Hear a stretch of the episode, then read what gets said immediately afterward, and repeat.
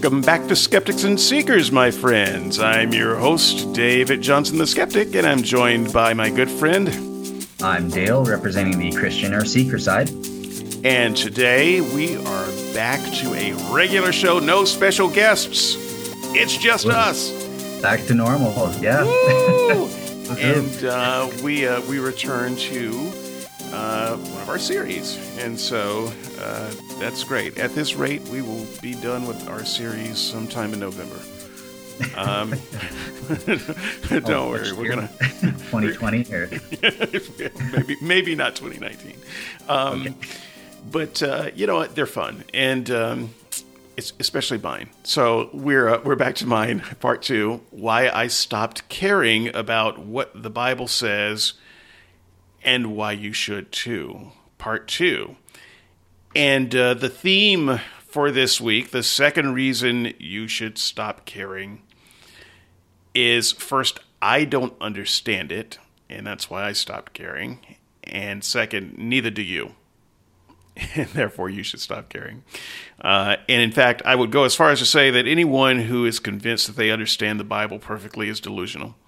Mm-hmm.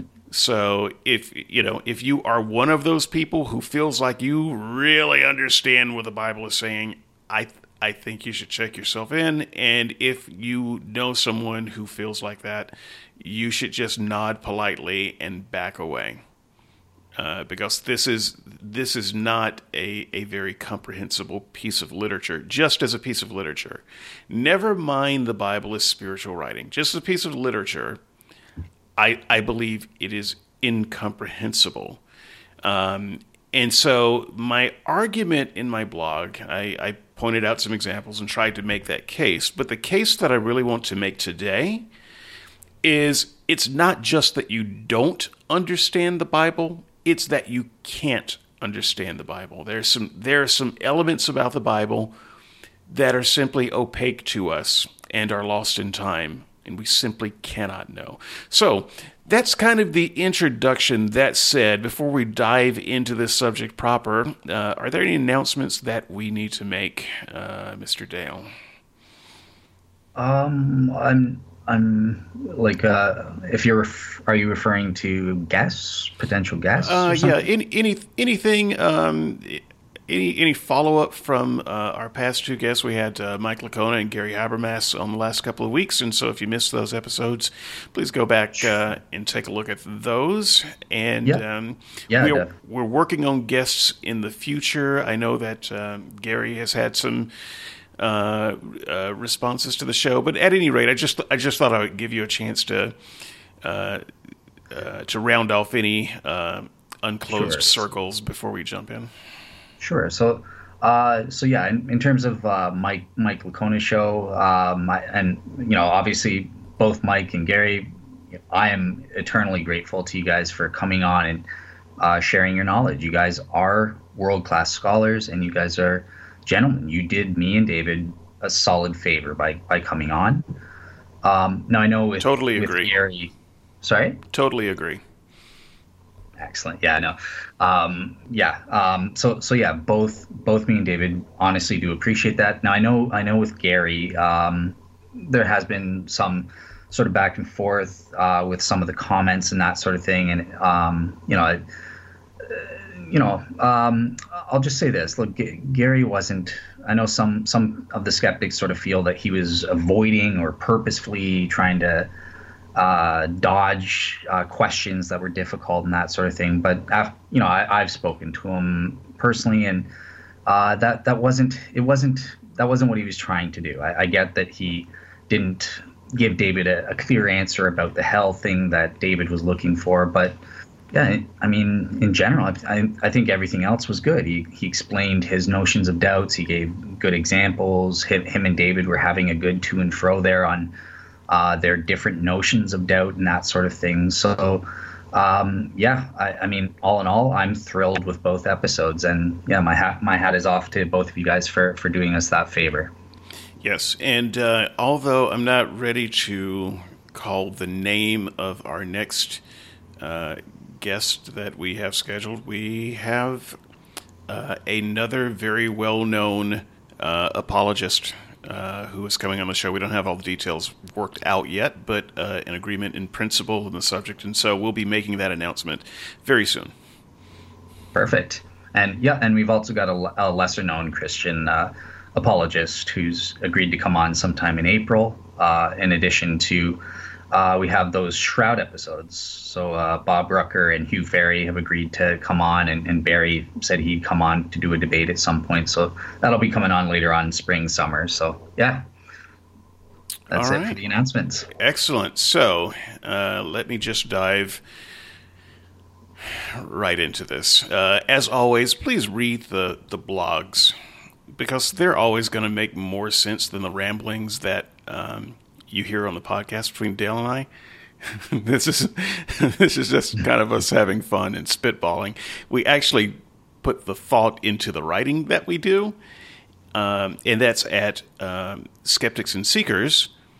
Uh, .wordpress.com and you can get in touch with us via email skeptics and seekers at gmail.com so that said, I'm I'm purposely not uh, recapitulating re- recapitulating the blog posts that I wrote um, this week. The blog posts are fairly uh, short; they're they're under a thousand words, uh, and so they're they're easy to read.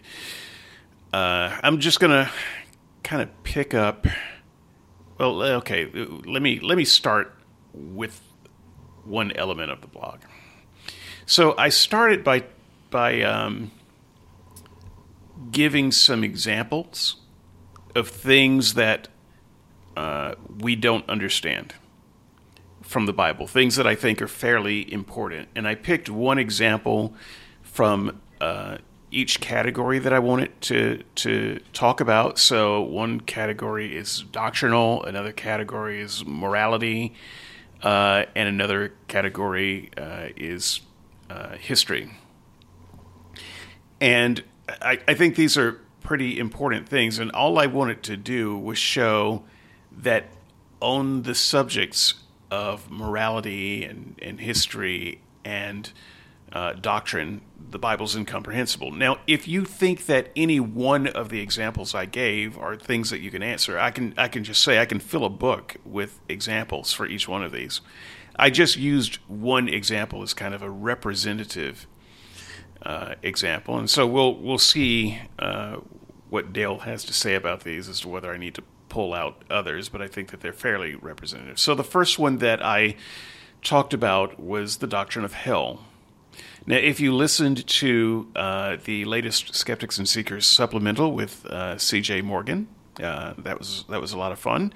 That's also in the feed, so you might want to look back there. The name of it is called "The Truth About Truth."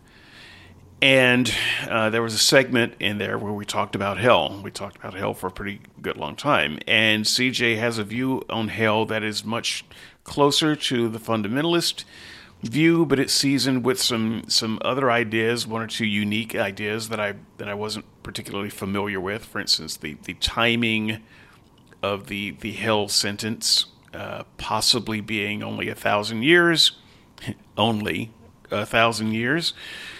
Um, so some interesting ideas there, and the thing that came out of that conversation that uh, that I want to just mention here is depending on your view of hell, it, it, can have a very different outcome as to how someone listens to your gospel, how someone listens to your message. If you were telling me that hell, uh, kind of like Dale was telling me uh, a few weeks ago, that hell is just a matter of uh, life without God. Well, people like me are very happy with the idea of life without God. We, when we hear that, we don't hear torment. We, we hear that you know we, we get to make our own way without interference. That's that's what we hear, and so that doesn't sound a lot like hell to us.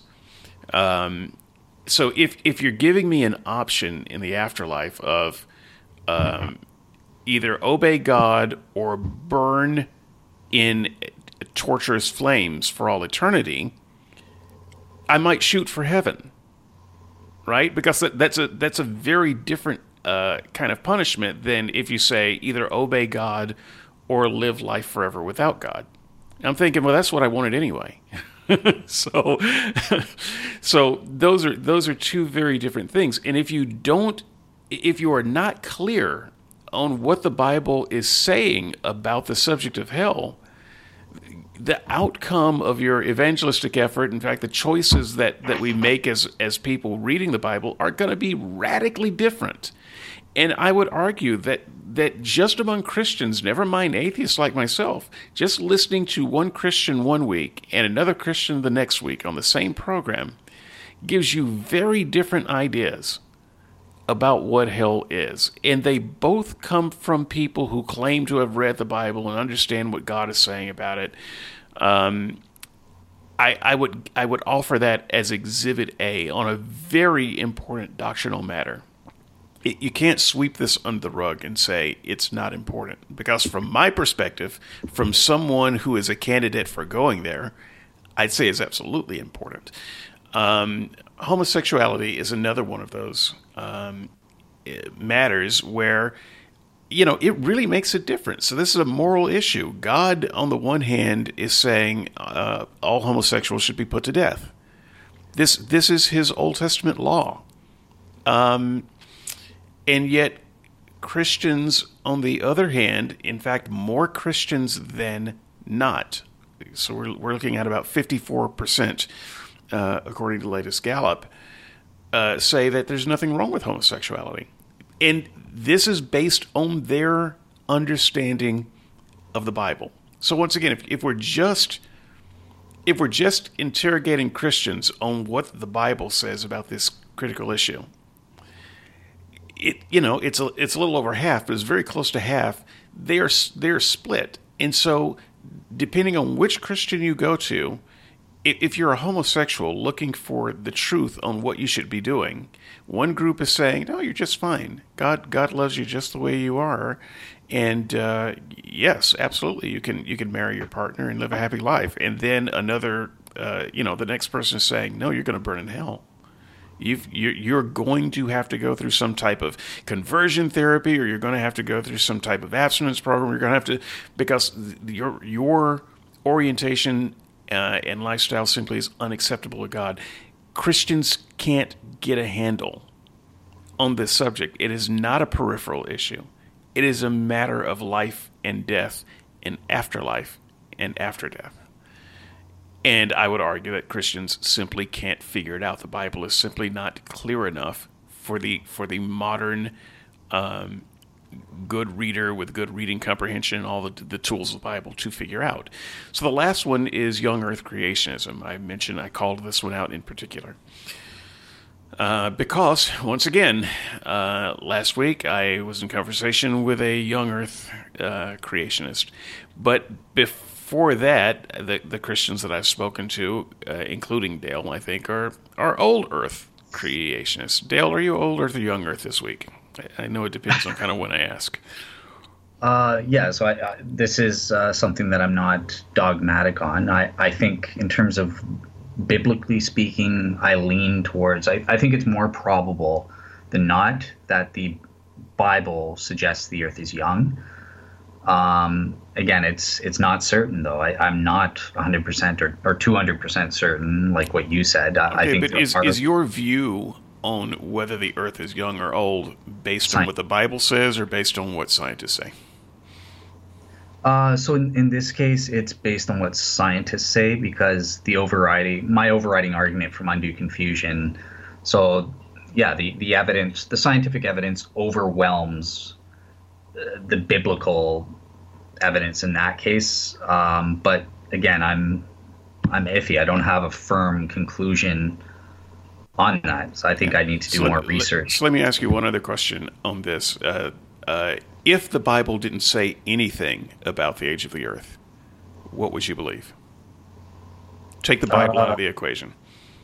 Yeah, I would definitely 100%. I would believe the earth is old on the balance of probabilities from the scientific evidence. If that's the only evidence to factor in.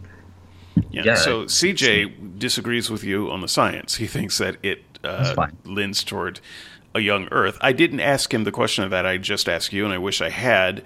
If you no, remove the Bible from the equation, I, I wonder what CJ would think then. I'm not sure. I, I can't speak for him. Um, but are, are, do you know of? Let me let me ask you this because I know you're you're well studied. I'm not actually trying to challenge you. Uh, before before you do that, just just to back up CJ, even on a scientific basis, even though I think he's very probably wrong in his analysis of the scientific evidence in isolation. Uh, I do think that there is a plausible. It is plausible that the Earth could be young, even scientifically speaking. So, by that, you know, I give a five percent to ten percent probability that maybe the Earth is in fact young. Like young Earth creationists, scientists do interact with all the scientific evidence. They right but so, so, the question but, yeah. the question that would help clarify that and maybe once again maybe you know and i wouldn't because i haven't studied this question.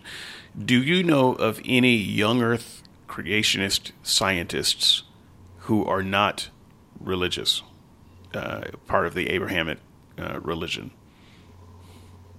Um, A- atheist think, young earthers uh, why I'm not 100% sure on, on this person, but there was someone at Harvard University. I think his name was Wise, but I, I can't remember. R- Richard Dawkins mentions him, but I can't remember if he's a Christian or not, uh, to be honest. Um, but I, I think he might not be a Christian unless I'm remembering something wrong. So, yeah, I, I have no firm knowledge of someone who's not a Christian who holds that position. Let's say that. Yeah. So I don't either. Um, it seems like a position that you would only hold if you had the background information of of the Bible. Yeah, yeah. I think the reasonable person, if, if you just have the scientific evidence, um, you're much more the the reasonable person should go with the balance of probabilities, and and that seems to support the old Earth position. That said, we have uh, within the Christian tradition and and the Bible believing tradition, I think that we can open this up to Abrahamic uh, religions because they're they're still reading out of the same part of the Bible in this case. Um, they are split on on the matter of not just whether we have a young Earth or old Earth. It, the the facts the facts of these things are almost irrelevant. They're split on whether the Bible teaches a young Earth or an old Earth. This is this is uh, my mm-hmm. point here. Yeah.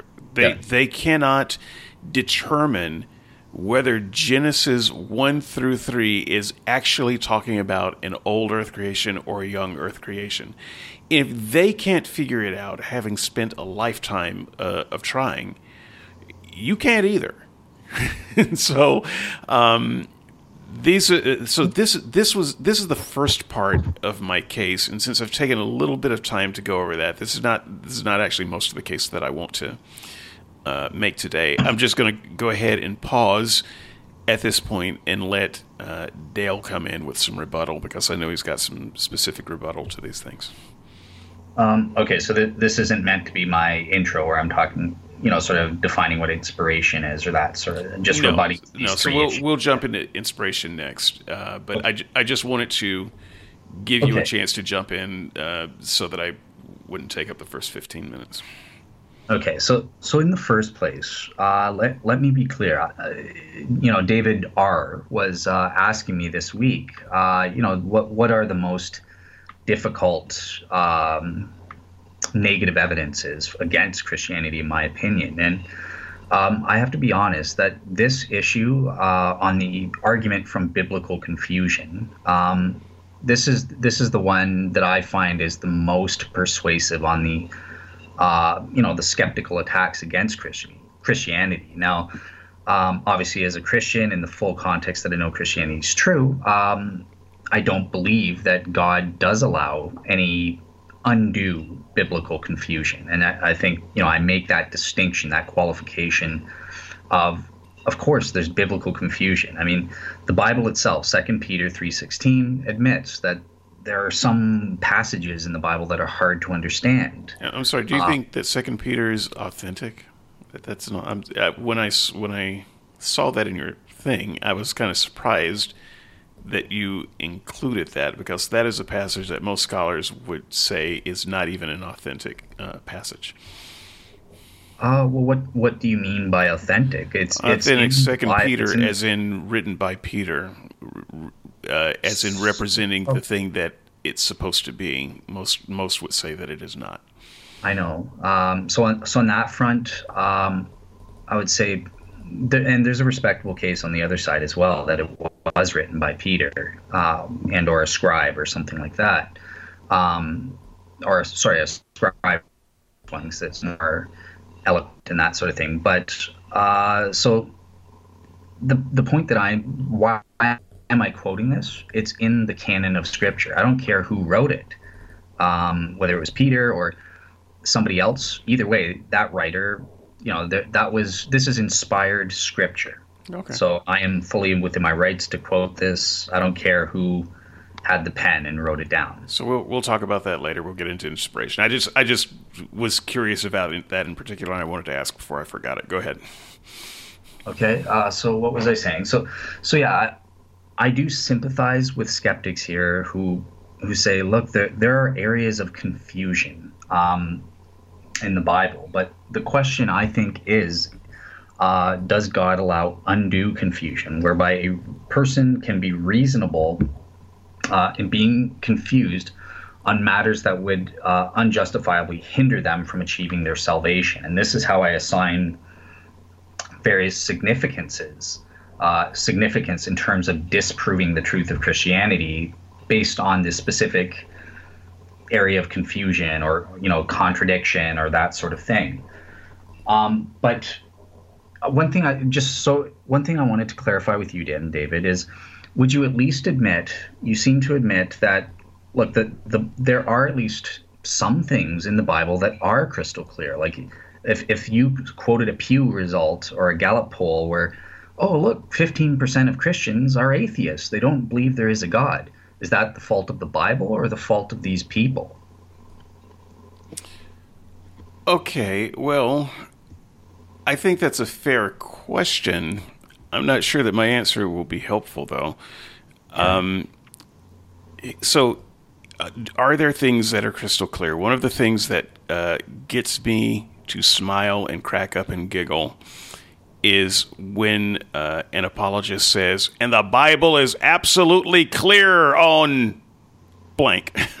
you know? Mm-hmm. So yeah. that that is one of the things that starts me to chuckle because there really isn't anything in the Bible that's that crystal clear, uh, that oh. that's that indisputable. So that said, there are things as a reader of literature, and just just taking the Bible as a piece of literature, it seems pretty obvious to me that it's saying a certain thing. But that said, I spent all of my time in school arguing with my teachers about what uh, what literature meant. so we didn't we didn't even need to get to the Bible uh, before we got to places where I I think that uh, you know things are incomprehensible. So for the for the um, edification of the reader, if you want to know where I really come from, I don't just think the Bible's incomprehensible. I think most literature is incomprehensible, uh, and I I think that it's it's it's an interesting exercise to try to go about and figure out what some ancient dead writer uh, said when they were writing in some other language, uh, and they were writing allegory and so forth to to to talk about what they really meant. But I think there's we can we can we can approach what they meant, but we can't get there all the way, and that's with four to eight years worth of intense study in a college. Okay. Okay. That so that is helpful then. So this is just a general problem. Uh, I wouldn't go. I, I wouldn't go nearly as far as you. I, I think it's kind of being a bit ridiculous to say that.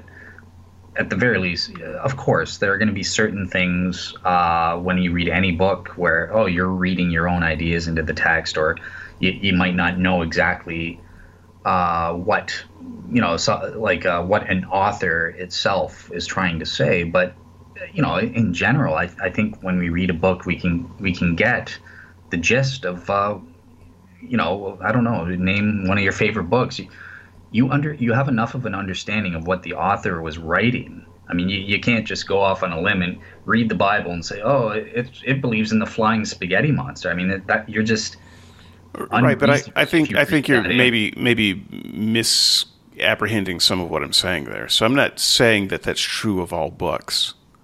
I, I think that most books are perfectly comprehensible, maybe not 100%, but yeah. I think that I think that they are by and large comprehensible. If you just talk about taking a fiction book off of a shelf, they are designed to be e- extremely comprehensible to the average reader. Mm-hmm. Uh, there's there's there's nothing in there that challenges you, but that's different from talking about ancient literature. So True. I don't I don't think that uh, you can take what I said about ancient literature and apply it to modern fiction. they're they're two different types of reading. Uh, it, they're as different from each other as literature is from a menu at a restaurant. I can understand a menu at a restaurant. I can't understand ancient literature, and, and you can't just say, "Well, they're both writings. You should be able to understand them." No, you can't. Okay, so yeah. Uh, so again, that's a fair enough distinction, but I would take issue. I think even with ancient literature, there are at least some clear things that we can learn. I, I think it is 100% clear that the Bible, as an ancient document, teaches there is a God. And if you say that's not clear or that's an area of confusion, then I don't think you're honestly grappling with this issue. I think you're just trying to be skeptical to the point of foolishness. As no, a, I, I would I would agree with you that there are some things like that that seem to be very clear. But I've I've also listened to scholars who are smarter than both you and me put together, like John Spong, for instance, mm-hmm. uh, who would challenge that that's a message of the Bible. Your very example, if there's if there's this God, well, yeah. in, whereas he may not challenge that that's part of the message in some of the Bible, he would he would challenge that that's a a, a an actual literal truth claim um, worth following. He would he he would read figurative where most people would read literal. Uh, and so, yep. you know, if you if you if you talk about the Gospels, for instance, him and David Fitzgerald read the uh, David Fitzgerald is, is, an atheist, but they they actually read um, the Bible in very similar ways. And you know, if you if you follow their scholarship and the way they read it, it actually makes a lot of sense. It's a viable option that's on the table.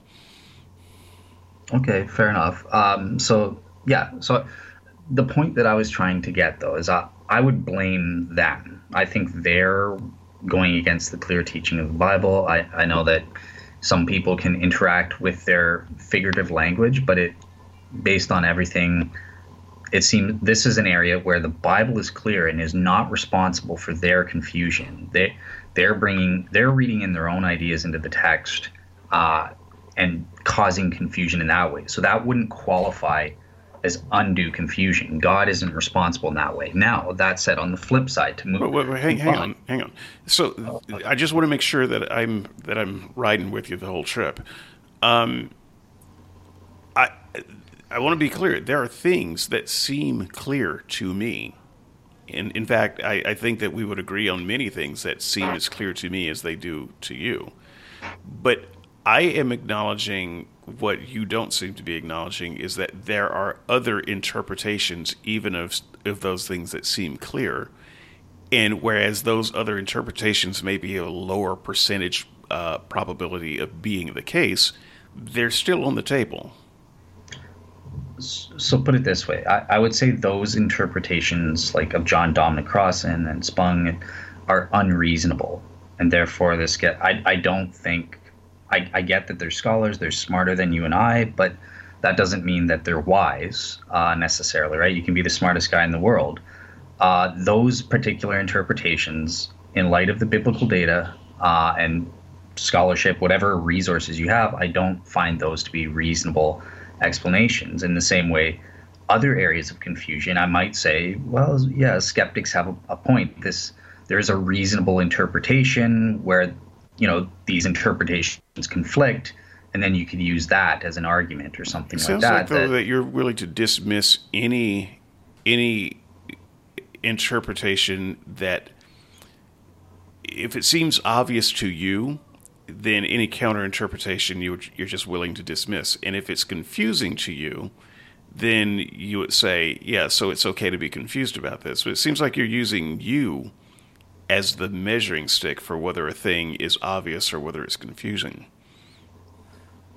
Yeah, so I guess you would have to obviously we all do that, but I mean, this is why you would have to be as objective as possible. I mean, whenever whenever we assess objective evidence, there's obviously an element of subjectivity. You are assessing this or that evidence and making a conclusion and that sort of thing as to whether you think the scientific evidence supports old Earth versus young Earth. But that doesn't deny that there is a you can look at objective evidences and see what others have said and look at these uh, various interpretations and rule them out as no this this is not what the text is saying. I, I don't care what what you try to say. Uh, i just this, i just don't think you can and i and i think that the problem does begin when we start with our own subjective idea. This was part of my problem as a christian so not, never mind my uh, life after 40 uh, when i was a christian I, especially when I was a younger Christian,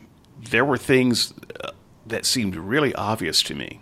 And I was in a denomination that is not a major, large denomination. So, but these are things that seemed really obvious to me. And I was convinced that everyone who didn't see them the way I saw them were, were not seeing it intentionally. Either, either God had given them a strong delusion or they're just lying about their understanding of the Bible because it was, it was that black and white to me uh, the issues that I cared about. And it was a long time before I could recognize that people coming from different perspectives, different places, who grew up differently, actually did see the Bible in obvious ways that are that were different from my obvious reading of it. And that that was really hard for me to wrap my mind around. Uh, that my idea of what the Bible obviously said is not, in fact, the measuring stick for what the Bible obviously says.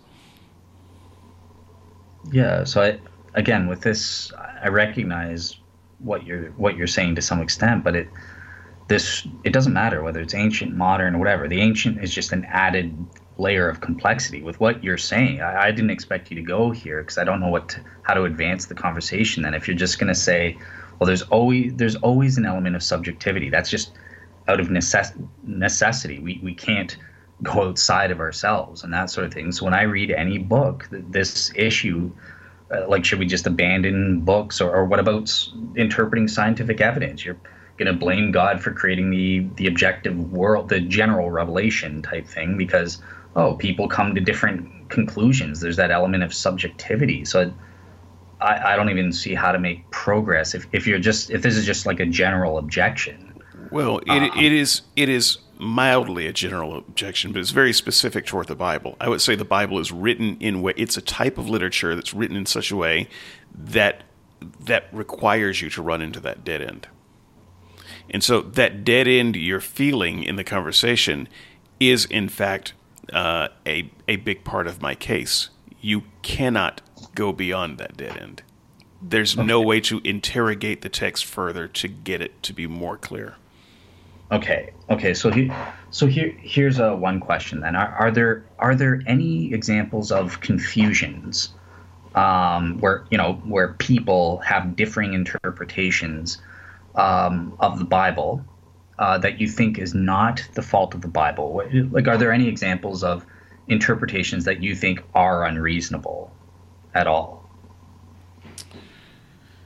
Um, unreasonable. So when I was a Christian, I thought that all uh, attempts to show contradictions were unreasonable. I okay. thought that all contradictions were harmonizable. There, there are bookshelves full of books written by scholars who spend their time ironing out the contradictions of the Bible.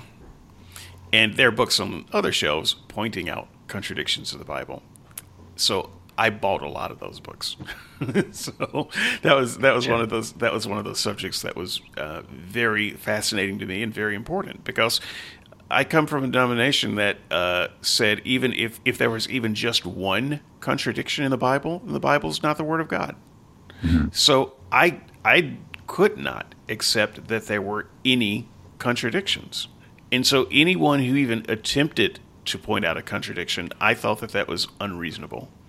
Okay, so just just one thing. So it was unreasonable in light of your head canon this this argument that the Bible must be inerrant, not so much from the Bible itself. They're reading like you're not saying yes, they're, they're, in that argument that you're making about my head canon, exactly the argument that I'm going to make later on when you talk about undue confusion. But uh, go. So I'm not going cool. to deny that it is my head canon, but I would have denied it at the time. I would, in fact, I, I kind of deny it now. I I believe that the Bible presents itself that way, as being without contradiction and error. Now we've talked about this a little bit, and you you think that I'm wrong about the interpretation of the Bible, but I I don't. So mm-hmm. what you call head canon, I call biblical doctrine that you just don't agree with. Okay, fair, fair enough. And here's my last intro question, and then I'll, I'll get into your specific examples if you want before sure. doing the inspiration. So, by the way, I so, before this was uh, started, I said 40 minutes. We're shooting for 40 minutes. this thing's going to go for two hours. I'm sorry. Go ahead. Uh, okay, well, I can skip it then. If no, no. Look, look, I so I, I normally wouldn't read email from another podcast, but from the Still Unbelievable, which went three hours with um, C.J. Morgan. I believe it was Darren who said, "I like the Longhorn podcast." He does, yeah. Keep it up. So, I like this one's for you, Darren. this one might go yeah. for a while.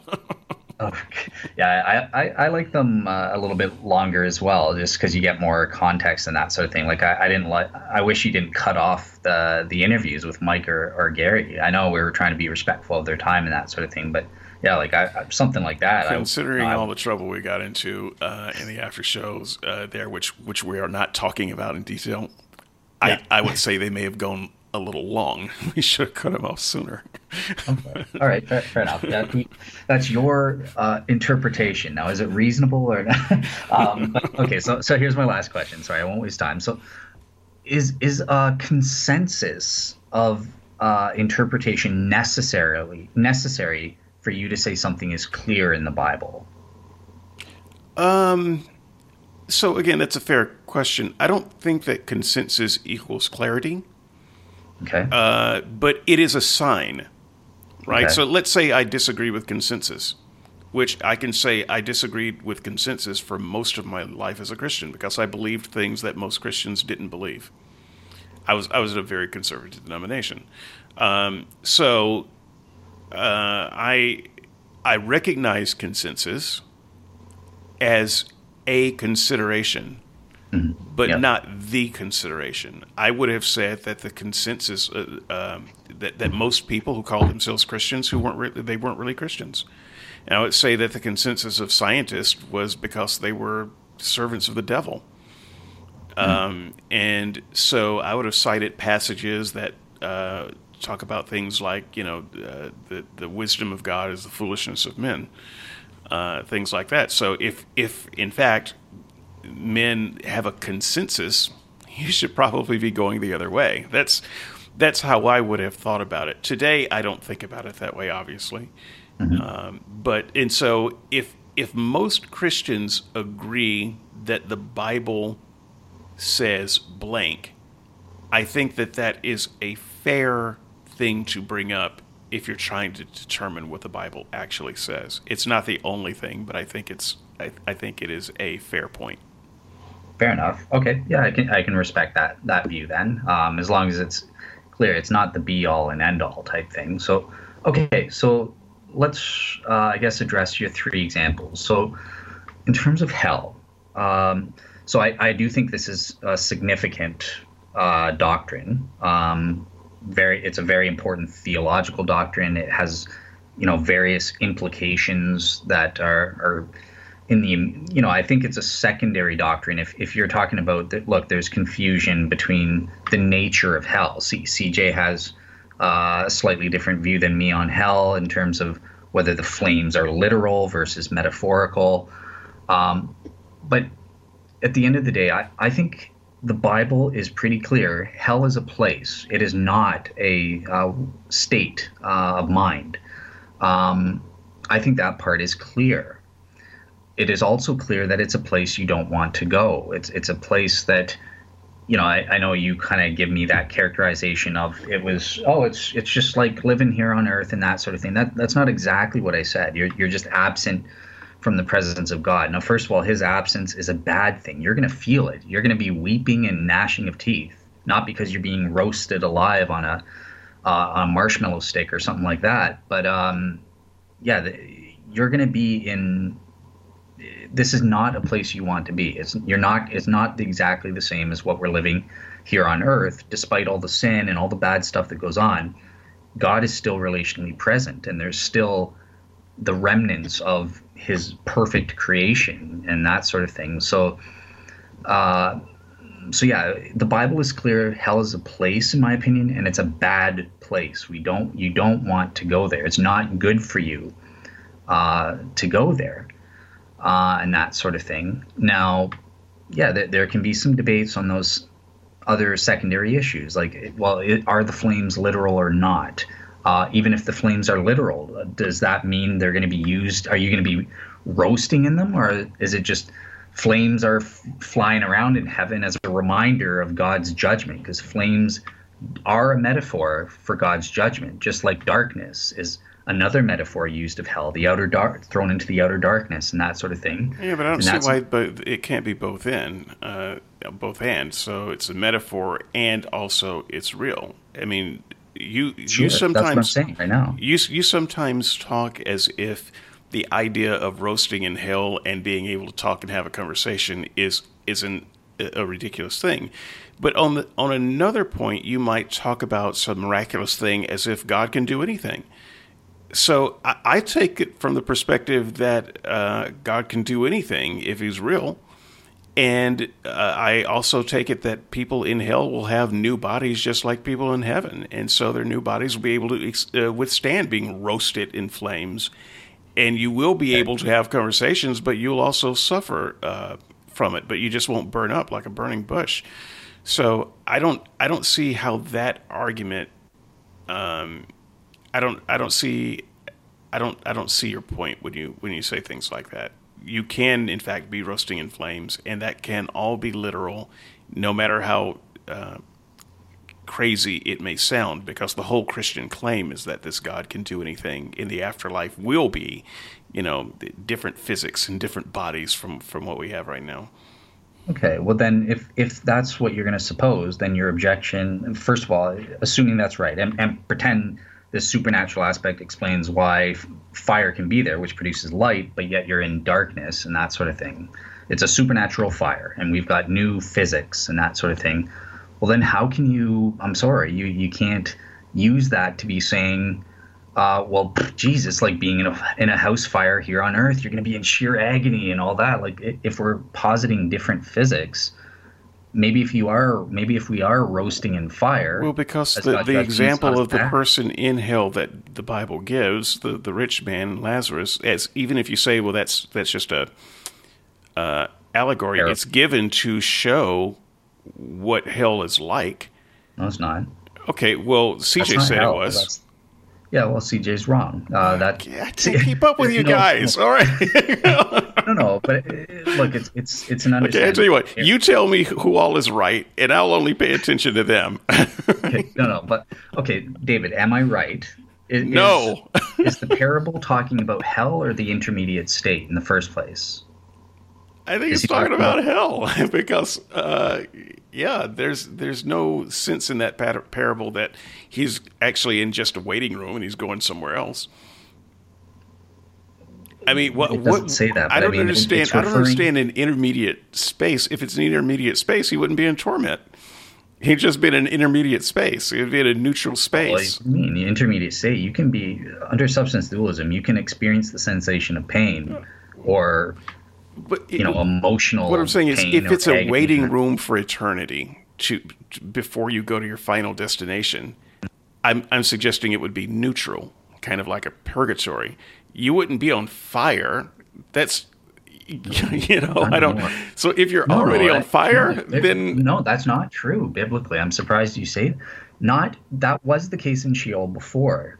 But after Jesus, okay, but Sheol wasn't Sheol wasn't the, the worldview of hell that we have today is different from the worldview of hell they had when they were using terms like uh, Sheol. Yeah. so, oh, Sheol, yeah, yes, correct. There was a ontological change. This is what I'm saying. There, we are. Paul talks about he's up in heaven now after he's dead he wouldn't have been in the Old Testament. He would have went down to Sheol, even though he's good, Abraham's bosom. Um, so there is there is a change now between what happens to good versus bad people. So you know, non-saved people are in a different intermediate state than saved Christians. We're they're up there with Jesus right now in heaven. That wasn't the case in the Old Testament. Yeah, so there's a change in doctrine. I don't. I'm not. Well, you know, because it's, it's, a very compli- right. It's a very it's a very complicated doctrine that has morphed over time in in regions. It's not like there was some systematic uh, programmatic change. You know, this is this is what hell is like now, but after this point in history, hell is going to change to be like, you know, this. It, it's a piece of fantasy that has changed with different people over time. Um, well, no, I, I think this is this is in the New Testament. It's hinted at, and and certainly there are very early traditions like the descent of Jesus into hell. That there is this notion that Jesus has defeated Hades, which you know is, is the Greek. It stands for Sheol and that sort of thing. There's been a fundamental change now that Jesus has accomplished his victory on the cross and that sort of thing. That this is my yeah. That this is seems this is what the Bible is saying that there is this change in the intermediate state. So there is an intermediate state. Paul's soul right now is up in heaven. It's not embodied. Uh, there are likewise unsaved souls somewhere, and they're segregated from. They're not in heaven uh, with Paul. So, yeah, like I. Yeah, so you, you do you do recognize that, that that is not um, settled doctrine among Christians. Um, there, there are many different views about what happens to a person af- immediately after they die. So, one of the uh, very popular views would be something called soul sleep. Okay, yeah. Yeah. So what what you're what you're saying with the great deal of confidence you're saying, I would argue that you don't have the right to be that confident. You're you are and it is fair to inform the reader that you are just presenting one of many doctrines. Yeah, I, I, don't know if I would say many. It, like you, it's not like there's hundreds out there, but there are there are about four or five major views. Like there's a a book Counterpoint, and it gives about the five different views. Like Justin Brierley would dis- would disagree with me, for example. Um, but I, I, I don't think that this is. I think that the Bible is clear enough. This isn't something. I'm not going to be arrogant. It's not clear it's like, enough. Not, you just like you just acknowledged that there are about five different views. It's clearly right. not clear that enough. Doesn't, but pointing pointing out that there's not a consensus doesn't mean it's not necess- doesn't necessarily mean it's not clear. Now, I would agree with you that the nature of the intermediate state is not as clear as the fact that the Bible teaches God Period. I don't care what Spong says. I, I, his arguments do not. Uh, Fine. I, I, I could agree with that. Okay. Okay. So, yeah, I do think it's pretty darn clear, uh, very, very probable um, that hell's a real place. There is an intermediate state. Hell is a bad place, whatever that might entail. Now, I can give a an argument uh, I think it's m- more probable than not for the people that study what the Bible says as as a full context, study what scholars on both sides say as to the nature of hell. Are you going to be tortured? Are you uh, is it are is universalism true? Is Rob Bell correct? Everyone's going to be saved and that sort of thing. Um, we can debate that secondary issue, um, and it's I think it's really important. But I think that the Bible provides enough clarity to support my view as being more probable. So then that takes away that issue of confusion. Um, okay, no. so I, do, I would disagree that your view is more probable. I would say that it's not a crazy idea. I can talk. I can talk about the idea that I had, which is different than yours. So I, I would argue that my idea of hell is more probable if we're just talking about what the literature says. I don't think you're reading the literature right. Um, okay. So, now, let's see. I have an answer. Let, let's pretend you're right for a second. Let's pretend we're at a deadlock, and oh, both interpretate. We can't figure out what the correct doctrine is. Are, are you tortured in flames, or are, or is my notion uh, of you know going through going through emotional agony and weeping and gnashing of teeth and that sort of thing correct? I have a way, um, like a hermeneut, a basic hermeneutical principle in that event for Christians, but that's part of my inspiration case. So okay, should so I, say what? That? Why don't you go ahead? Why don't you go ahead and work into your inspiration case right now, and we can look at maybe some of the other issues as we go. But um, yeah, this seems like a good segue to go into inspiration because that's that's the next part of the argument that I take uh, on the blog anyway. Okay, cool. So so I'll be I'll be quick here. So because I know David doesn't want to focus too much on this, but one of the issues David does bring up in his blog is inspiration of, of the Word of God. What what the heck does that mean? This just is one of these Christian terms that you throw up and you think it has substance, but it, it, certainly mean, makes me throw up. Makes you throw up. Why? Why would you say that? It's a play. It's so a play on words. There, you, you just said. The, oh, you know, okay. It's, tracked my. you're a little slow this morning. It's it's okay. Yeah. Sorry. this is um, not going to go well for you. That's fine. Okay, so so what might it mean? So to, for scripture to be inspired, obviously, you know, God. It means it's God breathed. Um, First Timothy, I believe it is, says that all scripture is God breathed and given for God and profitable for correction and rebuking and, and that sort of thing. Um, now, be be aware. There's a difference between the text being inspired and it being infallible and it being inerrant the the Bible could have errors in it. I, I think it does have some. Um, the Bible uh, could not might not be infallible, and yet it could still be inspired. Now, I I do think my personal position. I think the Bible's inspired, and I believe um, I'm not 100%, but I believe the Bible is infallible. But I do I think the Bible's errant. Um, so that's my personal position. Now, in terms of inspiration, what is what does that mean? So there are three basic aspects to what we're saying when the script when we say scripture is inspired. So the first one is that it is plenary. So this speaks to the breadth of the inspiration. All of scripture, everything in the canon that we have today is inspired. Second, it's verbal. So inspired, this is the depth. It goes down to the very words the words themselves are inspired by God. Um, so you know, obviously, that's can become problematic when we're talking about certain uh, contradictions or or um, preservation problems and that sort of thing. But finally, three, the scripture is also confluent. So this means that there it involves it is a product. The end product is a, a, a result of divine and human efforts.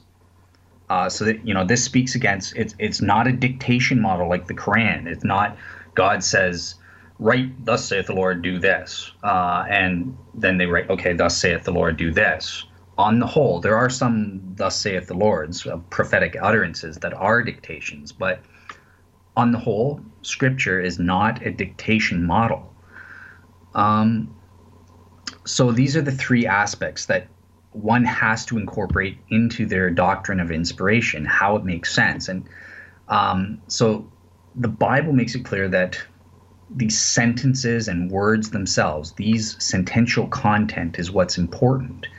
And my way of making sense, uh, no surprise here, is Molinism. Uh, this is another application for where Molinism can make sense of how very words themselves could be inspired by God in some way, because God providentially knew in advance, He foreknew what each of the human authors would freely write of their own accord, and then created that logical possible world in which we end up with the end product of the Bible that we want. So, inspiration, and this is a confusion too, is a pro- is a property of the text.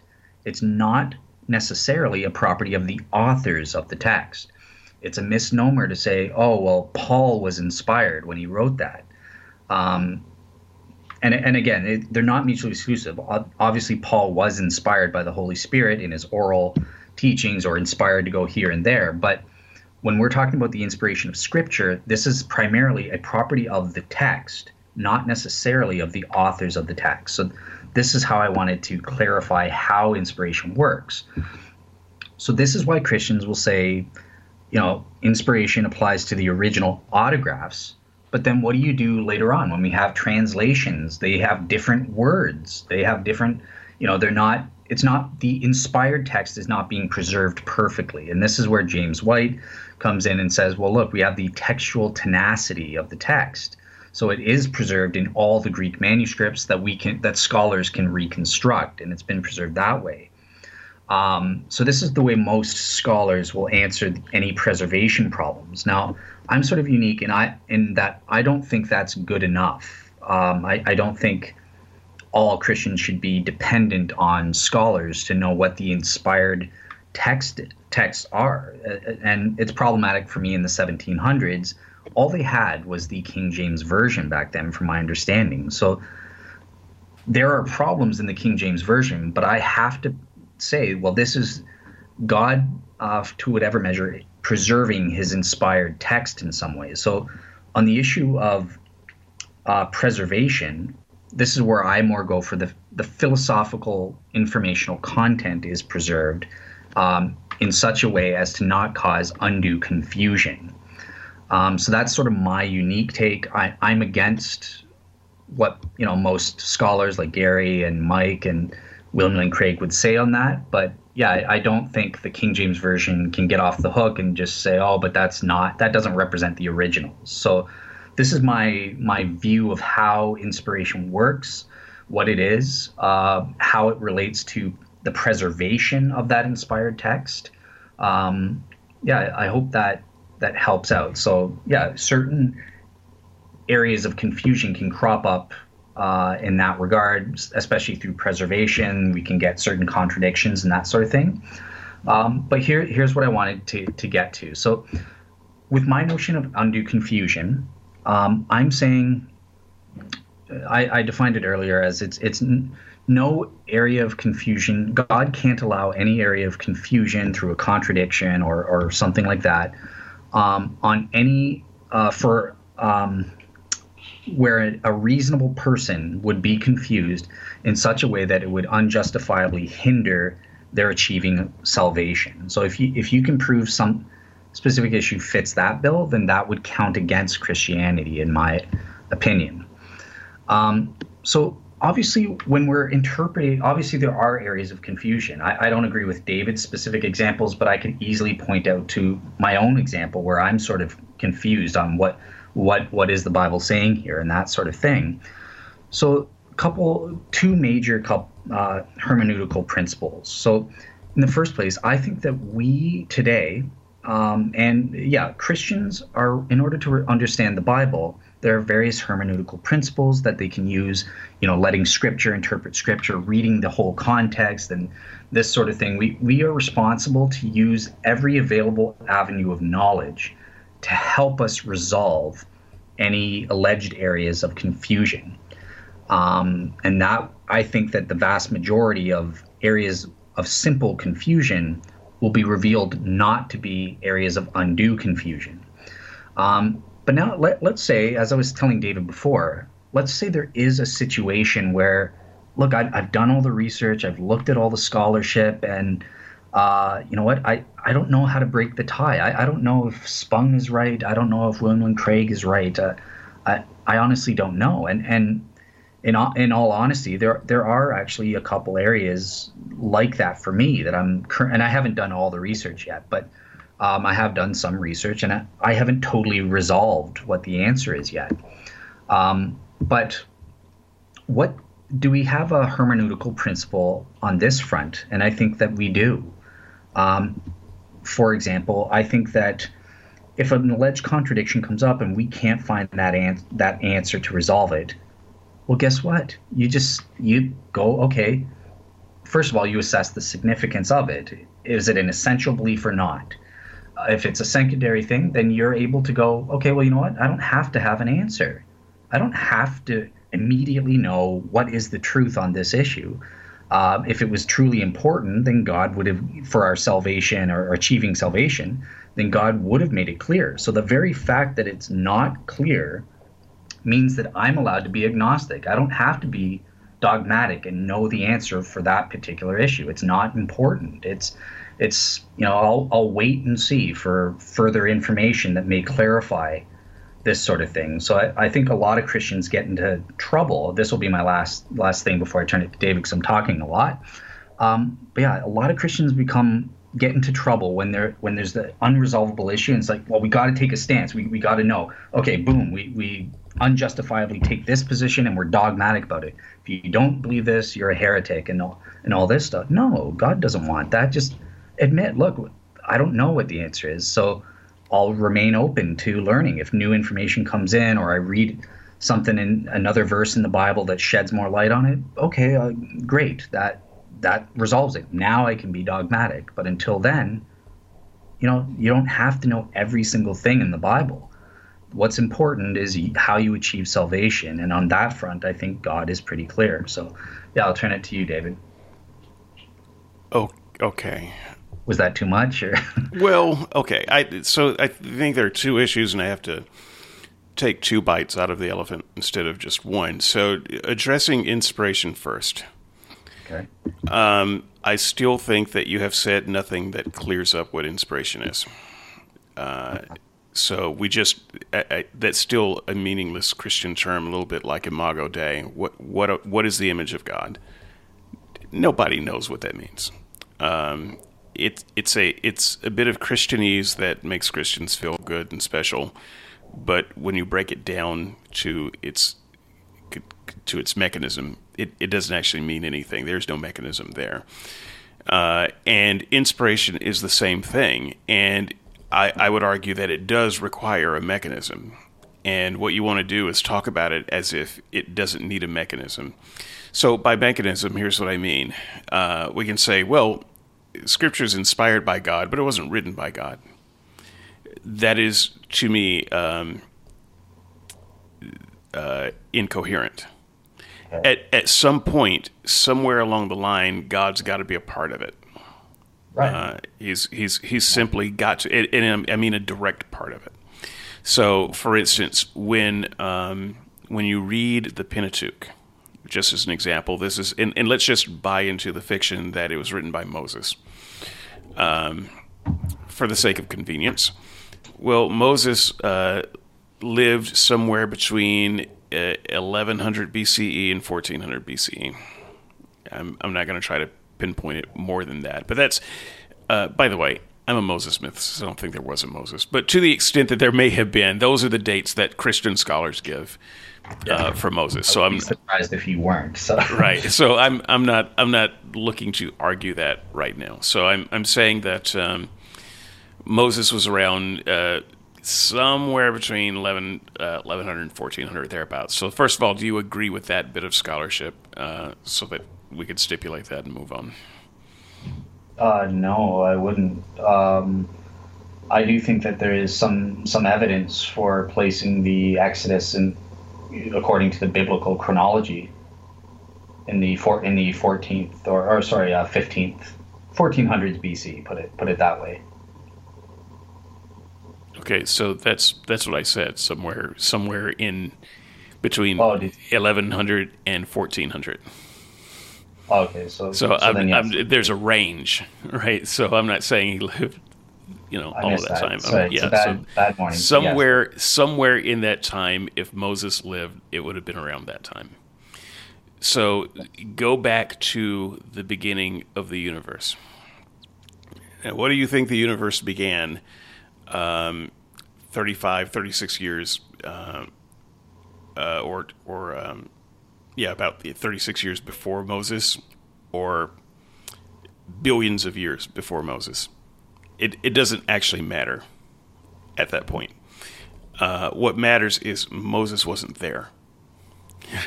he wasn't a contemporary with Abraham. He wasn't a contemporary with most of the people he writes about. He he simply wasn't a part of the prehistory. So for Moses to get the information that he got, he had to get it from God. There's there's no library he could have gone to to get that information either. He, the, the things he writes about, the narratives that he that he narrates, that can only come from one source. So those those conversations that he has with God in the tent, you know, we can we can use some head canon and say, well, you know, God gave him some stuff there. But this is my point. At somewhere in the process, God had to tell him about stuff. Yeah. To to write down. This right. this this does not come from Moses just doing research. This right. comes from Moses taking notes from God. I would say a lot of the Bible falls into that category. In fact, one of the things that I plan to bring up a little bit later, since we're not looking at the clock, I see no reason why we shouldn't be able to get to it. Uh, but I'll just preview it now. In Matthew 27, there there are five events that happen. One of those events, the last one, would be the soldiers saying, "Surely this was the Son of God." It, this this is not an event that anyone, any historian could have written about. Why? Because none of the disciples were around. Even the women weren't close enough to hear it. They were watching from a distance, uh, according to Matthew. No one was there. Jesus was dead, so he he couldn't have told them about it. Um, so this is this is something that looks like a a narrator's a, a writer's device uh, to to move along narration and to make a point. But taking it literally, as many Christians do, one would have to say that the only the only way Matthew could get that information would be to get it directly from God. This is not a thing that Matthew had access to to research and then write down. The Bible is full of things like that. So I, I would say that the argument that you make about inspiration has to meet up with some kind of mechanism where God is giving people information to write down. Otherwise, it's not coherent. Right. So that's why I, I, clarified there are certain certain portions. I would not agree that the majority of Scripture is that, but there are. God did meet Moses face to face and revealed the Ten Commandments are are a dictation model. Um, and same with all the commandments uh, and that sort of thing in the Old Testament. There are cases where Paul is being directly inspired uh, by the Holy Spirit as a person, but it's not the model whereby you're saying Moses sits down at his desk and then God says, "All right, write this," or blah blah blah blah blah. And then Paul writes out, that didn't happen. That's not what the Bible is. It's a supervisory. Well, it's, it's funny because you say that didn't happen, yet you just admit that that had to happen in some of the, some of the instances. Right, in some of the instances. Right, but so that's, you, that's not what happened it, when Paul was writing his letters. It's it's that's it's. Not, I don't see how you could dogmatically say that. Because it's proven that there, you would point out to these areas. Confluency is a proven fact of the Bible, right? you can. there can is no proven fact authors. about the Bible, so I'm gonna I'm gonna, I'm gonna have to give yeah. a hard no on that. so you don't you don't detect any human elements in the Bible. It's, I it's detect all... only human elements in the Bible. So then confluence confluence assumes that there is a joint effort. So no, right. I don't agree with your idea of confluence. Right. So th- this is what skeptics do, right? That's the skeptical claim. It's not a pro proving the human involvement in the text is not the problem. That's obvious. That's clear. No one. I'm surprised. If you want to take issue with that, I'll be like, great, thank you. But um, the point is, the confluency is, well, how do we get God in there? If it's it's clearly not a dictation model that or something or something like that. Or, you know, there's silly there's things like where Paul's greeting or making little personal notes. That doesn't sound like God in a booming voice saying, "And tell tell Timothy I, I love him" or something like that, uh, or he forgot his coat or something I don't, like that. I don't see why not. Well, it's it's it's more probable. if if God wanted us to know that, if God wanted us to read that, then yeah, I would I would think that that's exactly what uh, God would have done. Maybe maybe Paul would have said, Yeah, you know what, this bit about my coat isn't important. And God says, No, yes, it is. Okay, so great. Then if that's what you want to say, then it, then it's all God. Then there, you have no proof that that it's not. Uh, when I was a Christian, I thought it was all God, and I I think that inspiration of God, once again, it requires a mechanism. It, I gave one. You just don't want to admit it. I gave the Molinistic mechanism. The okay, but I don't. I don't understand it. I don't understand your mechanism. You're saying these are things that these people would have said anyway, and I've pointed out several examples where no, these people wouldn't have said that anyway. They didn't have the information. They couldn't say it. They, it had to be dictation or nothing. Can't can't it be both? It's both and right. No, not in stuff. Not in situations where they're talking about things they couldn't know about. It's not both there, and. You're wrong to say they couldn't know about certain things necessarily. No, no I don't. not not if the stories to be believed. Sorry. not if the stories to be believed that I'm not wrong. Uh, I'm just reading the story, and it's you know if I'm reading say, fiction, say this is what? not. What's the example that uh, stuff happened in the temple and Matthew couldn't have known about it? Is that what you said? Well, in the uh, in Matthew twenty seven, where after these other supernatural events happened, the soldier said, "Surely this was the Son of God." What I'm saying is, there's nobody there who could have heard that. It's it's either made up, or um, how do you know there was nobody there? all the disciples had fled. Yeah, but it doesn't have to be disciples. People convert didn't uh, scribes and Pharisees scribes convert very early in the church? People that would have had inside information as to do goings on in there.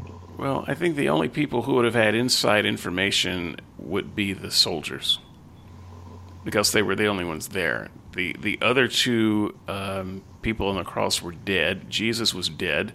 The women were the closest, and they were far away. In fact, all of this stuff about the, the last sayings of Jesus, uh, I mean, no one would have been there. Now, you can argue, well, Jesus told them about it. But at, at some point, Jesus died, and the narration continues as if there's an invisible narrator still standing there. Okay, and okay, here's a here's a good uh, thing then to prove that it is both and. Uh, the Gospel of Luke does he not mention that he consults various sources? I don't. If it's a dictation, why does he need sources? He's just God, you tell me what to write, and I'll write it. Sure. Um, so I I would concur that Luke admits that this was a human effort on his part and not a God effort. Um, now I know you wouldn't agree with that, but that's that's how I read the uh, introduction of Luke. But the fact of the matter is, Luke still writes things. There's still little things in Luke's gospel that are narrative devices that talk about what people were thinking, for instance. He couldn't know what people were thinking. Um, you know, it's it reads like a work of fiction. I can write a work of fiction and I can give you all kinds of details. You know why? Because I'm making them up. But I couldn't give those kinds of details if I were writing history because they're not available to me. They weren't available to anybody. I think you'll be surprised. Like Craig Keener has done a lot of scholarship. He's a world's expert on Acts. So like some of the things that you're addressing, there are ways that he could have found out through not being inspired. But I want you to understand, I'm not denying that the that God did directly reveal things and or take part in certain dictations uh, for people to write in the Bible. It's, it's both and. There are something. The Ten Commandments, 100%, are a dictation model. Um, but overall, with Scripture, in terms of its end product, of the, the text that we have as the Bible today, that is a supervisory model where God, in his Molinism, he knew what Luke, you admit Luke wrote as a human being. That's the confluency there is obvious, although you would just deny the, the God part. So I'm saying, well, here's how God would be involved. The mechanism used was Molinism. He knew and set up in advance the circumstances whereby he knew that Luke would do the research. He would cite those sources. He would write what he wrote and give us the Gospel of Luke and as well the historical monograph of Acts. Okay, so I, I wanted to give this, um, and that's. I wanted to give this topic fair, uh, fair hearing because I know that you had worked on it a little bit. But honestly, here's you mentioned earlier that I didn't want to spend much time with it. Here's why I didn't want to spend much time with it, and why I'm pretty much done with the topic now uh, because your objection doesn't actually change the, the central facts of, of my point. So here's yeah. So here's the problem. Let's say um, let's start with the Molinistic uh, response. So this is the response I give to people when uh, I'm discussing something with them on a discussion board or commenting on a blog. If if you make a quote in your blog and you quote someone that that makes us makes a point that you're trying to make, I'm going to treat it as if this is something you said, not as if it's something that someone else said. Because I'm not talking to someone else, I'm talking to you. You Okay. chose that quote because you thought that it represented what your idea was better than you could have represented it yourself. That's why you chose it. So I am going to treat it as if it was your idea, a thing that you are saying. Uh, so we've we've had a, little- some classes like this in the past where you know someone on the board will quote this may have happened with you or not, but it certainly happens on the discussion boards every now and then. Someone will make a quote, and um, you know they'll they'll cite an article. You know, read this article. This this expresses my ideas exactly. And I'll read the article and I'll bring up three or four points, and they'll say, "Well, okay, I don't agree with those ideas." Well, then Yeah, then you should have you should have expressed your ideas. They, then you shouldn't have said, "Read this article. This is my idea." Um, I, th- I think it's good to yeah. Well, we we we disagree with that. So okay, fair enough. But I- So, but yeah. but this is but this goes to your Molinistic uh, excuse, which is not an excuse. So it does not, at the end of the day, matter to me if you say God dictated it directly or He simply knew what they wrote. He Hmm. chose them for what they would write. So these are still God's words, whether you Yes. say He directly said them or He just chose them because He knew they would say them. Doesn't Correct. matter. yeah, So so God doesn't get off the hook. For instance, Correct. if someone writes something incorrectly, God chose those incorrect things that they would write. So we're still talking about God. So Yep. if there's an error, it's a God error. It's not a human error. So correct. that's God my allowed that error. Yeah, Right. So that's that's my that's my first point there. And the second point is it doesn't matter if even if you say God dictated everything, that doesn't change the idea that things might be confusing. God might be a bad writer. In fact, I would say that to the extent that God wrote anything at all, he's he's a multidimensional creature who does not experience the time uh, time in the same way that we do. He is by necessity a bad writer. We can, we don't know what the heck he's talking about. so, um, Well, just because yeah. God wrote it doesn't mean it's not confusing. So once again, even Right. even if you even if we could agree on the authorship, we still have not escaped my uh, my Correct. ultimate theme.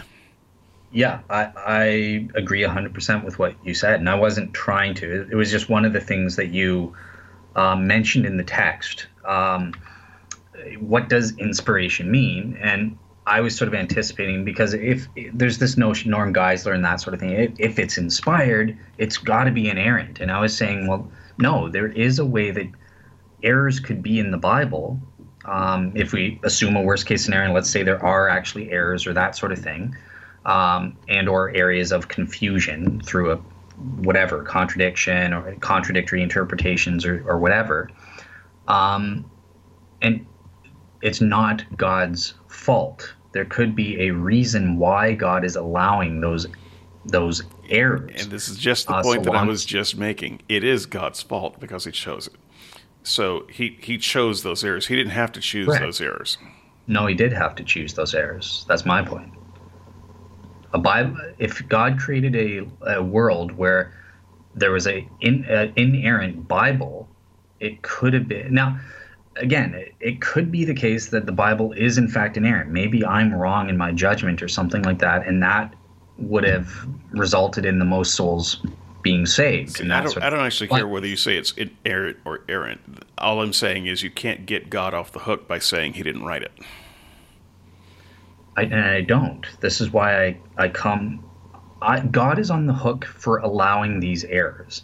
Now, my question is, He's only blameworthy if He's allowed uh, through the through the uh, these errors, human-made errors. If He's allowed undue confusion, then you as a skeptic get to go, God, that was bad. You're you're hindering, you're unfairly hindering me from achieving salvation because of the because of this contradiction in the numbers of the age of the king. Or right. so that that transitions us into the second bite of the elephant. Uh, remember, okay. I said that we got to take this in two bites. So um, that's the inspiration part. The other part of your argument, which I think you mean to be more substantive, but I, I actually think is less substantive, okay. um, is the idea that God would only allow inconsequential errors, and and uh, by extension, only allow inconsequential confusion. Mm-hmm. So if you are suffering confusion, you you kind of take out the magic wand here. Um, and and wave this away in, in two ways. So if you're suffering confusion, the first way you wave this away is it's your fault. You're you're sure. not reading it right. Uh, so the the first thing you should consider if if you're confused about a Bible passage is that your heart is hard, you're stubborn, you're stupid, you're uh, uneducated. One one of these things that comes back to you you are the problem because you are confused. And then you you wave the wand harder with your second uh, attempt. If you're confused, don't worry about it. God's going to fix it for you. So if this is important, then you're going to be unconfused before you die, so you don't have to worry about it. Don't worry about the mechanism. God is just going to fix it so that you are not confused. There's your there's your magic wand going off. The other sure. thing is if you die and you are still confused, hey, good news, it wasn't important.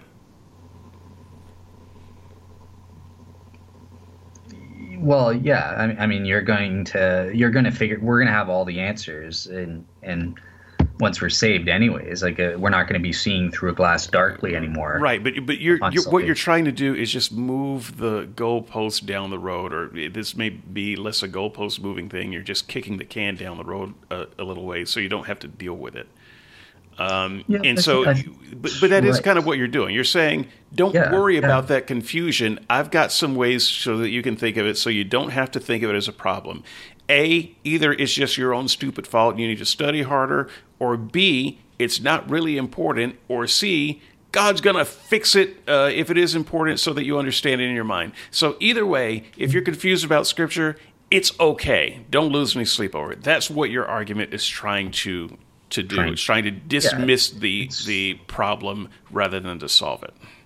Yeah, well, it's it's saying, uh, yeah, it's it's just saying like God is not because you're every time with you guys, it's always God. It's never you guys. So that's this is why I was trying to get you to admit that there could be some confusions where it's your fault with this with my first avenue. And I mean, it's the flat earthers' fault for believing the Earth is flat, given the evidence. It's not the scientists' no, fault for not being. Okay, but I don't. I I, I push back on that first statement. Uh, okay. The flat earther is most certainly wrong. I do not jump to the conclusion that it is the flat earther's fault. A, a, a flat earther who was raised by a flat earther and sheltered from uh, scientific thinking and discouraged to read books and so forth, and it grew up in a certain way in a compound, it is not their fault. They're a flat earther. Okay. Uh, yeah, I acknowledge that, but it's not the fault of the scientists or whatever, or or the scientific data. Well, but I'm, I'm not I'm not blaming the scientific data. If if God wants you to know things, it's, it's, I don't. I'm not sure that scientists care if you know things. they want enough know, people to, to, buy their books. But get the analogy. The scientists are in God's place. I understand. It's it's not an analogy that I can work with though. God actually wants you to know things. In fact, if you don't know the things that God wants you to know, you are going to either burn in hell, a la C.J. Uh, Morgan, or you're just going to suffer in hell in some other way, a la um, Dale uh, so God, so God wants you to know things for what purpose? To be saved. Well, but, okay, but that's part of your head canon, and I, it, but, and that's fine. I'm not even challenging that right now. Okay. What I am suggesting is that God requires you to know things. And so it's not okay for him to allow you to be confused. And it is not okay to just accuse the confused person that it, that it's their fault somehow. Okay, but that's why I have different. Uh, okay, so I, I acknowledge you're right, but there are instances where it is okay to blame the confused person. Maybe not maybe not in the case where someone's been sheltered. In that case, I have my second answer that God will reveal the truth to them one way or another before it un, before it hinder their confusion hinders them um, from achieving their salvation. And boom, that's that's good. That's that's the point of having scripture. That's what it's there for. Uh, it's not there to teach me a science lesson. It's not there to teach me how many horses or you know were in a stable versus in another text it says a different number or something like that. Um, the primary, the reason God revealed anything at all was to get us to be saved. So this is why I I explain it in terms of undue confusion and to the degree that and I I now I analyze these various confusions or errors or stuff like that in the context of what degree would it, this hinder unjustifiably hinder a reasonable person uh, from achieving their salvation? And I'm, I'm sorry i don't think you're being reasonable if oh shoot this contradict contradict because the the manuscript there's a manuscript error and that got preserved into a King James version. I was just reading about one the other day. Um, you're you're being unreasonable and placing such a significance on such a minor trivial error. It this shouldn't hinder you from seeing the truth based on all the other evidence and that stuff that Christianity's true. Yeah, well, I'm sorry that you don't think that it should hinder me, but y- your opinion on what should or shouldn't hinder me uh, is meaningless to me. So that's you, that's your head canon as to what should or shouldn't hinder me. Uh, let me let me give you a bit of my head canon based on what I think Scripture says, and we've we've talked about this a little bit before, so I won't uh, belabor the issue over much. Not everyone has uh, heard every uh, conversation that we've had, so um, I'll recapitulate a little bit of it. Uh, for me, if there are minor errors in the text, it tells me that God didn't have anything to do with it. Because if God has something to do with it, there wouldn't be those errors. If if I'm given a book uh, uh, on on mathematics and it is supposed to be co-authored by the greatest mathematician in the world, and there are basic math errors in it, I'm not interested in that book. It's it, it's a flawed book. It's it's a stupid book, and it could be that there's some great mathematical uh, theory in there uh, that would be useful to know. But I'm sorry, that theory is in a bad conveyance. If you're trying to tell me that this is the greatest mathematician that ever lived and he gets one plus one wrong. I think that's yeah. I think that's unreasonable. I mean, I don't think that's unreasonable. because I'm, of a typo. Uh, like, well, how do I know it's a typo? See, that's the thing. You're, you're asking me now to make judgments on what kind of mistake it is. What I'm saying is there's a bunch of mistakes in this book, in a it, that shouldn't have mistakes. So yeah, that's not a good math book. And in the same sense, uh, you're telling me that this is a book uh, with the words of life that come from God. And he in in in one place he tells me that David, one of the most important people that figures in this book, had uh, six brothers. Another place he has seven brothers. In another place I can glean that he had eight brothers. Oh my God! Um, this is not that didn't come from God. Um, so maybe maybe God was taking a break there, and these were the humans that took over. Some idiot humans wrote this. This is wrong. Let's just throw that aside because it's not important. Uh, and we look at other problems uh, that are riddled throughout the book. And you could say, but none of those are salvation issues. Yes, but all of them speak to the credibility of the book. I, yeah, I, I disagree. I I think there's a degree okay, but I don't I don't actually care that you disagree. Type of errors. For me, so, they harm the credibility of the book. Right. So so let me. Okay. So let me say this one thing that you did say. So first of all, you're assuming again a dictation type model and and something similar even with preservation like you, you seem to god's taking a little break. No that that's not the case because it's all in the human's effort but god is supervising in the sense that's fine. how, god chose yeah. it. It's so it's still of god. We're not we're not getting god off the hook there. I don't i don't care. But you know you could say well god his hand wasn't as directly involved in this passage as that passage. That doesn't get him off the hook. He still used it. So if i can't trust in the areas where there are clear contradictions and mistakes. I'm not entirely sure why I should trust in areas that I can't verify. because you know that God God's what God's main goal is. Wait a minute. Now there's there's where you're using headcanon. There's where you're using your preconceived notion that the Bible is ultimately a good book, and what you're really what you're really trying to sell is the ult- the Bible is ultimately a good and reliable book, no matter how many holes are in it, no matter how many mistakes are in it you know, it's it's like telling me, yeah, right here's the lifeboat. It's okay. Yeah, I know there's a big hole at the bottom. It doesn't matter. Yeah, there are three holes on the side. Don't look at those. It's a good lifeboat. Just just get in it because we know that this lifeboat saves people. Lifeboats save people. Here's a lifeboat. Don't don't worry about the details. This is okay, kind so- of what you're trying to tell me about the Bible. It's it's a good book. It's God's book. He's got a goal for it, and ignore all of the problems that you see in it. Okay, so so wait, so we might be doing what what happened between you and Gary here. So, I, when I'm answering with my second way, when I'm saying just just remain agnostic and uh, God will reveal the truth, even on these minor issues. You'll find out, and you know if it's not important, then you'll find out. You can ask Him in the afterlife, and you're like, oh, okay, cool. That that's the answer. I, I got it. Uh, that's my advice to like in the context of you're a Christian and you're trying to figure out uh, you know the truth of these matters or or figure out the truth on this doctrine so you know how to live a christian life or that sort of thing. Um, and obviously again for the christian you got to assign those significances. But for a skeptic addressing you as a skeptic in the context of asking is christianity true? Why why would god allow uh, these confusions or something like that then yeah, you can present these as negative evidences. So I did. I, I did for an air.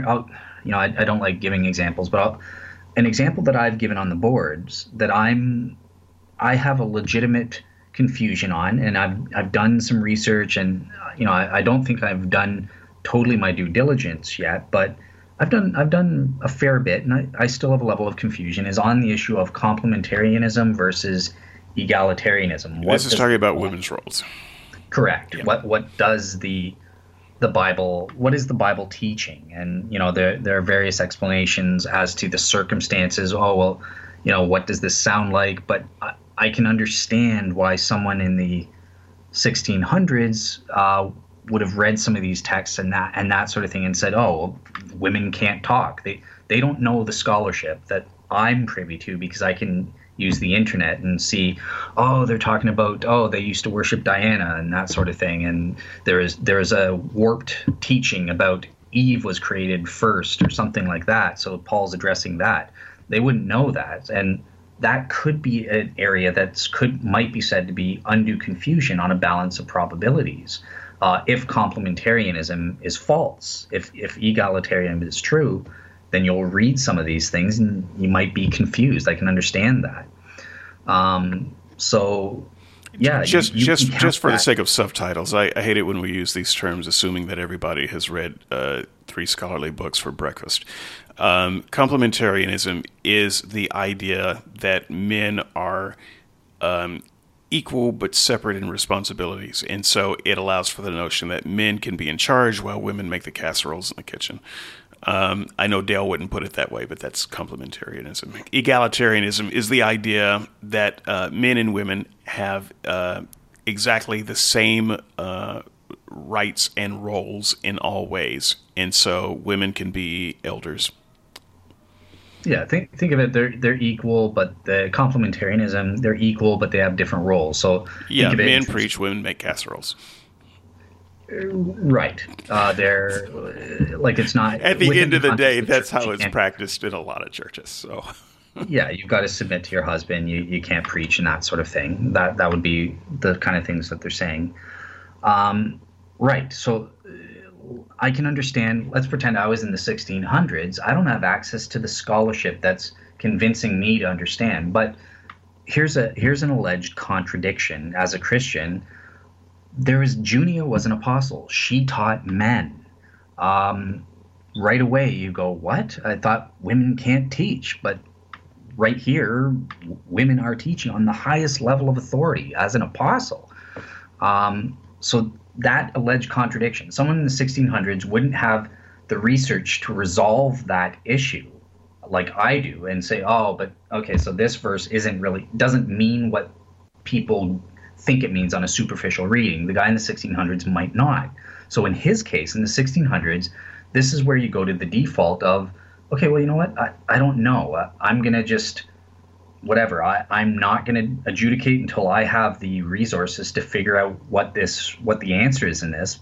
Overall, I know Christianity is true. You don't actually have a choice but to adjudicate. It's it's a 50-50 proposition. You have to adjudicate. You, right. You, so you, you can't not adjudicate. Yeah. So you you have you have to take a, like obviously if a if a woman saying hey I want to preach or something and you have to make a decision, but I'm saying you don't take a position on what the Bible teaches, and instead you can rely on your moral conscience. Oh well, there's a principle of justice. Uh, she and a principle of autonomy. She can. She. I've listened to her. Sounds like she can preach. We'll let her preach. That's the proper position until you learn. Well, no, actually, Junia, like you know, Junia is uh, was a man. Some people might say it, it's Junio or whatever. Or my pastor came maybe up he with was trans. His own. Sorry. Maybe he was trans.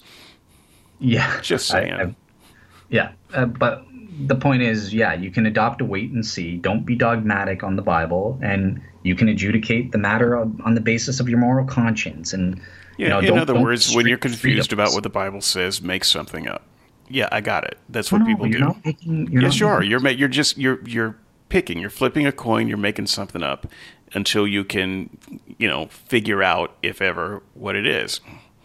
Yeah, but that's what you're. That's nothing. There's nothing wrong with doing that. The Bible doesn't speak on every single thing, so we have to make I something. would say up, that the vast say. majority of church doctrine is made up stuff because people couldn't understand what the Bible said.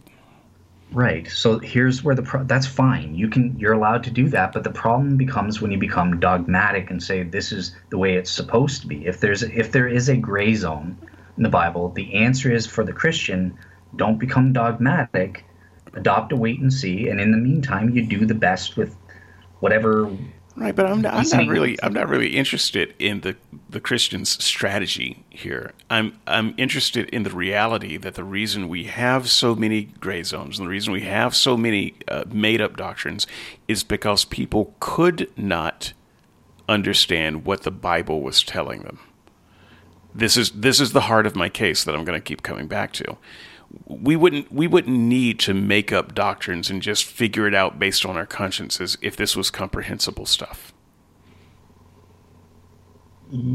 in those specific areas, right? But yeah, I mean, who who cares? I mean, you can say that about any like. Well, you know, I, don't do because I come but- from a denomination who would have said if your women are preaching in your churches, you're not a true church and you're going to burn in hell.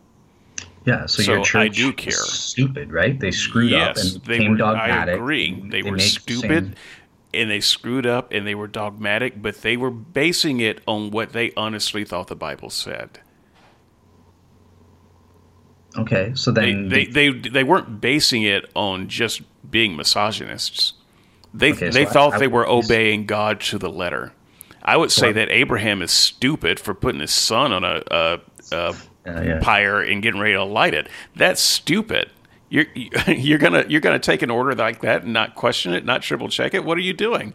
What Okay, are so, you so doing? David, let, let me ask, because I've asked my pastor. At least he has an answer. I, I think it's a, a bad answer and it's wrong. But what was your church's position on Junia, the apostle, the woman apostle? How did they did they even know about her? Did they do their due diligence and try to see uh, the other side of the egal, egalitarian case before they became dogmatic, or did they just oh they pointed to this first? This obviously means that. I became assure you, they would have been more familiar with quote unquote counter examples of of their position than you. So what was it? I want to know what was what was your church's position on Junia? How do they explain that? That uh, that the word apostle is a bad translation. Okay, all right. It, it it's like um, when uh, not, uh, Priscilla and Aquila. Uh, Priscilla and Aquila were um, teaching in their house, and so this is a married couple, and so one would say, "You see, Priscilla, that's a woman. She's teaching uh, church in her house along with her husband." Yeah. But you could also easily say, well, yes, it was the house of Priscilla and Aquila, and they had church together, and it wouldn't have been improper to say they taught uh, uh, Christians in their house, only referring to Aquila as doing the teaching and Priscilla doing other uh, duties. So simply because it uses that language, it doesn't mean that Priscilla actually taught men in the church. There, there are all kinds of ways to get around these things. I mean, we had, I think, the bigger problem uh, for the church, quite frankly, was in the Old Testament when you have people like um, uh, the judge, um, the judges. Uh, who was it? Deborah was was she the judge? Yep, she yeah. was the judge. Yep, Deborah. Um, that was a problem. That was a problem in Judaism. so uh, you you could you could say, well, that's an exception. Yeah. Uh, you know, we didn't we didn't have a, a, real good answer for that, quite frankly. Uh, we we would just say, "And eh, okay, exception to the rule. Uh, exceptional times call for exceptional measures." Yeah, and that was my pastor's answer. If there's no suitable man to step up, then it's okay for a woman to step up. That's that's his answer. Yeah. And also, These God makes but, the rules. But, so you know, God God makes the rules that 55 is the speed limit, but if He tells you to go 70, you can go 70. Okay, so but yeah, so I, I find these explanations wanting. For, first of all, Jerome Jerome Murphy O'Connor. There's four different models. We know women did teach in the early church this is historical fact. Scholars would agree with me. Um, and um, what else did I? Okay, I lost track. I was going to say something, but um, well, look. I, so I don't want. I don't want to adjudicate the subject here. I'm just saying that there are. You, you asked me what we thought. Uh, you know how we got yeah, around these problems. It understand. I'm not a member of that church anymore. In fact, I wasn't a member of that church when I left the church. So uh, I obviously had a problem uh, with many of their answers. Um, the, otherwise, I'd still be there.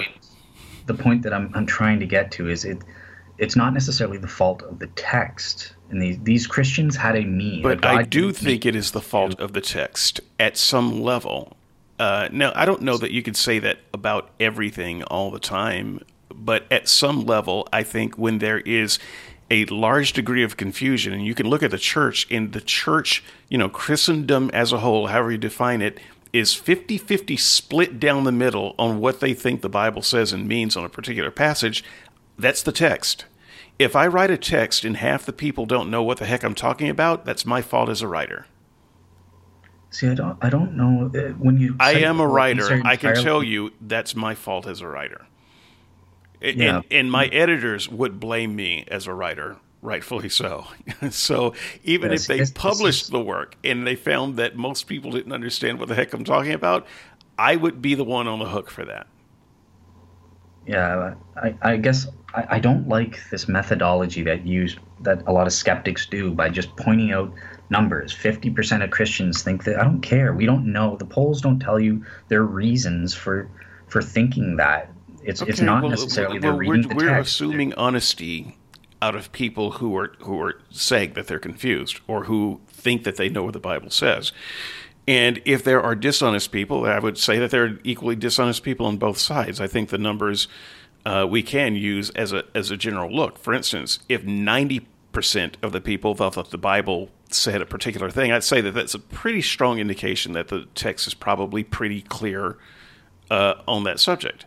It's not the only factor, but I would I would be willing to say, yeah, the the Bible it seems to be strongly suggesting this because that's the message that most people are picking up in that place. When you've got very important doctrinal issues and half the people are saying, no, it doesn't mean that. It means this opposite thing. That's a problem with the text. That's a problem with the book. Yeah, but the polls aren't specific enough as to the reasons why they're saying this. Well, no, the polls I mean, don't ask, "Hey, are you a child of the devil?" You know, no, maybe that would help clear it up a little bit, but uh, I'm not entirely sure what you're trying to imply. For, for my for my thing, they say, "Hey, are you confused about?" Uh, I don't know what the question is, but they say, "What are are you confused about the role of women in the church?" And they'll say yes no, or no. No, like a poll as simple as is uh, is homosexuality. Uh, okay in the church, or is it a sin uh, and something that's not okay? It's it's a, it's something yes. as simply straightforward as that. These yeah, these so aren't that, these aren't questions that are trying to trip people up. Into the, you're reading in all these Christians have done their due diligence. They've really read the Bible and they're honestly confused, as opposed to just they're liberal Christians that never read the Bible in their life, or they're just being influenced. Well, okay, society. Well, if, if your argument is that most Christians don't read the Bible, then I still think you have to ask, well, why aren't they reading the Bible? And it could be that they're not reading the Bible because it's a confusing mess.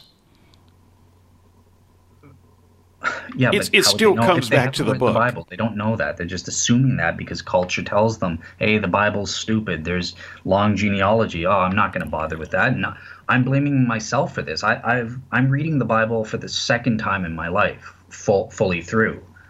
I mean, and I, I was a Christian before, and I, I didn't feel like getting into. That's my fault. I was not being a good Christian there. Uh, but here, here's an example that I think I can get you to agree that at least some people it's their fault. Hugh Ross, with he reads in his own ideas of concordism into the Genesis account. See, this predicts the the Big Bang. Do you, do you think it's a valid interpretation of Genesis? That I think it's, that it's is not a valid example. Hugh Ross is off his meds. But it proves it's a valid example. It proves that some people they're responsible for their areas of no, confusion. it doesn't. I think that if a person is truly mentally ill, and I think that Hugh Ross truly is, and that person has a position of prominence in the church, that's also God's fault. Because God could have marginalized that person so that their opinions on the Bible didn't poison so many people. This is, you see, God is at the helm of all of this stuff. And he can clear it up or not clear it up. I mean, your argument that you gave earlier um, that you know if it's something that truly is important, God would clear it up. Well, I would argue that if it was truly important, God wouldn't let you be confused about it in the first place. So if God can magically clear it up for you, He can magically keep you from being confused about it in the first place. So yeah, so so here's here's where this is where Gary helped me, and Gary disagrees with my position on the inerrancy of the Bible, by the way. Um, but this is where I'm asking the fundamental question. So, is there any reason a perfectly moral God, like why didn't God? Gary will always refer to it as, you know, the you know this ridiculousness of the photocopier uh, method of preserving the text. Pretend the text was in the original autograph perfect. Why couldn't God preserve it perfectly and that sort of thing? It's the same. God's to blame with this. Why didn't He use a photocopier method, supernatural photocopier to preserve the text. And I mean, there's nothing ridiculous to my mind about that when we're. It, when it's not ridiculous. It's a stuff. question that I ask myself. Right. So here's the answer that helped me this Molinistic understanding. Because God is trying to save as many souls as possible, it could very well be the case that a world in which there are errors, you know, through preservation, manuscript errors, and that sort of thing, results in more souls being saved. And this and is where you answer, this is where I check out. I, I just check out of the room and just let you keep talking. I'll put my head back in every now and then and see if you've stopped. Because the fact of the matter is, this this is just magic run amok at that point. Uh, in in when you're saying, well, it's possible that a flawed copy of the Bible would be better than a perfect copy of the Bible. I am no longer able to carry on a, a reasonable, rational conversation at that point. If that's on the table. I'm out of the room. Okay, well that that's fair enough because that. So let me just say this though, that is the answer that revolutionized for me because I was a strict then Gary Habermas did a great disservice to the world if he if he gave you that idea and and you latched onto it. That's well, that's yeah. awful. yeah, well, he he didn't give me the idea about Molinism and that sort of thing, but he just challenged me. Why why is inerrancy essential. So I put in a lot of thought and branched out from there uh, and realize that it's not essential. There could be justified reasons. Now, now I think, let me be clear, I think the default is that we would expect a, a perfectly preserved Bible. It, it is weird and requires an explanation as to why it's not word for word 100% perfect. Especially, especially since we both agree that it could be. Yes. Um, so that's why the only justification that, that I came up with is that Molinistic one that it could be. I mean, people come up with, well, why would that be the case? I don't have to know. I know some people say, well, if there was a perfect Bible, people would worship the Bible as opposed to God, or you know, set that up as an another idol, rationale like that. that. I wouldn't even bother responding to. I'd just walk out of the room because okay. it, because um, it's crazy. It, it's just crazy. It's a person saying, "Oh yeah, I'd rather have a flawed Bible than a perfect Bible." Screw you. you you got it, brother. I'm out of here. yeah, but but the point the point the point is I I don't I don't know what the reason is when we're talking free will with people. People are are weird. Um, and and do things that don't make sense. So it, it could very well be that more people are saved in a world with a flawed Bible where, where manuscript errors are in the text or, or stuff like that. Um, you know what this reminds me of? The, this, huh? this reminds me of uh, Garden of Eden um, stuff. I don't want to track it down to that level, but it, it just reminds me of the argument for why there was a serpent in the garden. Because if there had not been a serpent in the garden, then Adam and Eve probably wouldn't have sinned and they would have lived happily ever after. Let, let me what? ask this. This might That's, be helpful. Isn't that the goal? this might be helpful. So, with with my explanation that I'm giving here, I'm not even saying necessarily that it's more probable than not. Let, let's say there is an error in an in an important. Pretend the Bible teaches Calvinism. Okay. Or something like that, right? This okay. is this is a highly significant. It's not essential, but it's significant. If it taught, uh, if the Bible taught Calvinism, and I think that is a moral error. Yeah, I actually think I would say that ninety five. I would I would disagree with you. It's not just significant; that's an essential difference. Okay, Calvinists so I, are not Christians in the same way that Arminians are, or vice versa. They both can't be right and Christian. Okay, so I disagree with that, but it doesn't matter. That's not my point. The point is, I put it at a 95% degree. Um, so the point is, with that error, I think it's possible. It's very improbable that God could allow, Molinistically allow, an error like that um, to be in His inspired word.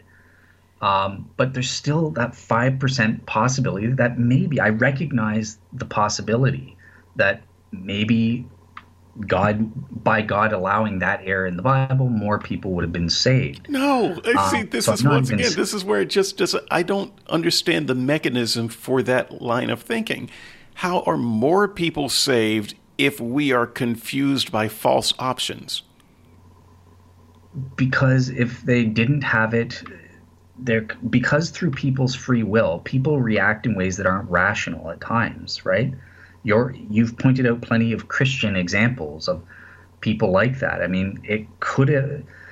You're just asking me to imagine any number of scenarios. I can just make up scenarios. Maybe if there was a perfect Bible, people would fight for that single one. They wouldn't they wouldn't dare copy it or so, or something like that, and they would fight over who gets to own it, and that would cause more war. Like I can make up any number of scenarios as to why less right. people. I, and I would just I would I would listen to you know your first ten efforts and just leave the room because they none of it makes sense to me. None of it in my way of thinking for a perfect God who hangs life and eternal life and eternal death on the words of a book. It makes no sense to not give me a perfect book if if it's so in your power so to do it. Zero, there's a zero percent possibility in your mind that sinful human beings with free will that it's been proven they given their free will, they choose to do very stupid things that I can't speak. I can't speak for all of humanity, but I can say that if I had had a perfect book, I'd still be a Christian. The the yeah, the, for, the problems with the book are a major part of what took me out of it. So now, maybe maybe it's worth it for me to go to hell so that three others could be saved. Maybe that's part of the calculus. Yeah. Screw yeah. that guy if that's his, if that's a part of his calculus.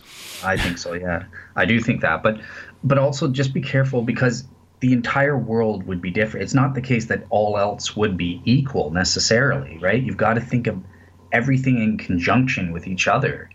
Um, so you might be a totally different person uh, in a world where the Bible is uh, is inerrant um, and that sort of thing. Now, again, well, it, it has to be both assumes... inerrant and comprehensible. So I don't I don't want to lose sight of my argument here. This is this is not just a matter of inerrancy. It, the Bible. Let's say we got that perfect book where there are no errors.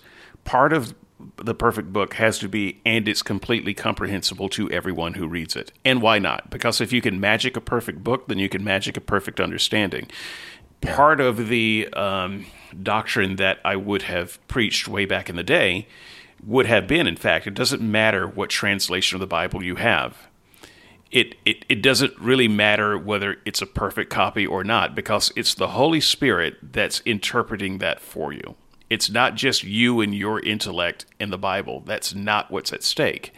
That's a good point. And so if if any part of that is true, a perfect book theology wouldn't really help. It still has to be perfectly comprehensible. And if the Holy Spirit is not a part of helping you comprehend what the thing says, then it's no good. It is incomprehensible. In fact, I have had many preachers um, make the case that the Bible and things of Christianity, this is from Paul, by the way, yeah. are in fact incomprehensible to the world. They're only comprehensible through the Spirit. Now, I can I can dig this passage up. Um, if you need it.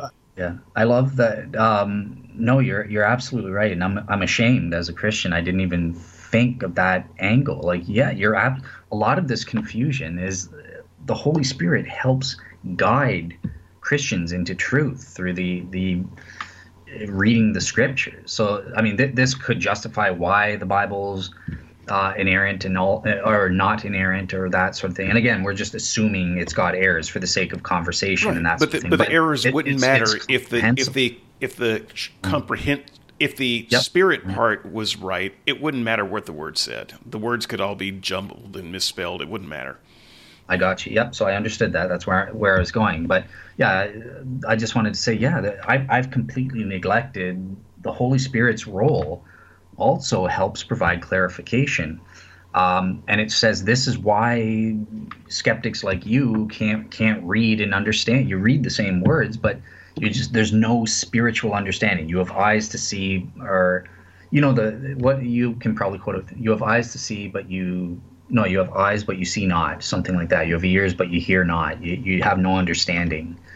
Um, so yeah, that that could be um, this is obviously part of where the confusions come in between Christians and non-Christians. Right, but it uh, doesn't explain the confusions between Christians and Christians. And this yes, is this is well, okay. Yes, I will say that this is a big part of what took me out of this space because I would see Christians, not just people from different denominations, people in the same congregation, people on the same pew, mm-hmm. uh, who had similar levels of education having the same kinds of disagreements as um, different Christians of other denominations or, or Christians and non Christians uh, over the same types of passages. And so clearly, the Spirit is not speaking to them equally. So I should I should presume that either one of them, one of the two participants has the Spirit, or neither of the two participants has the Spirit.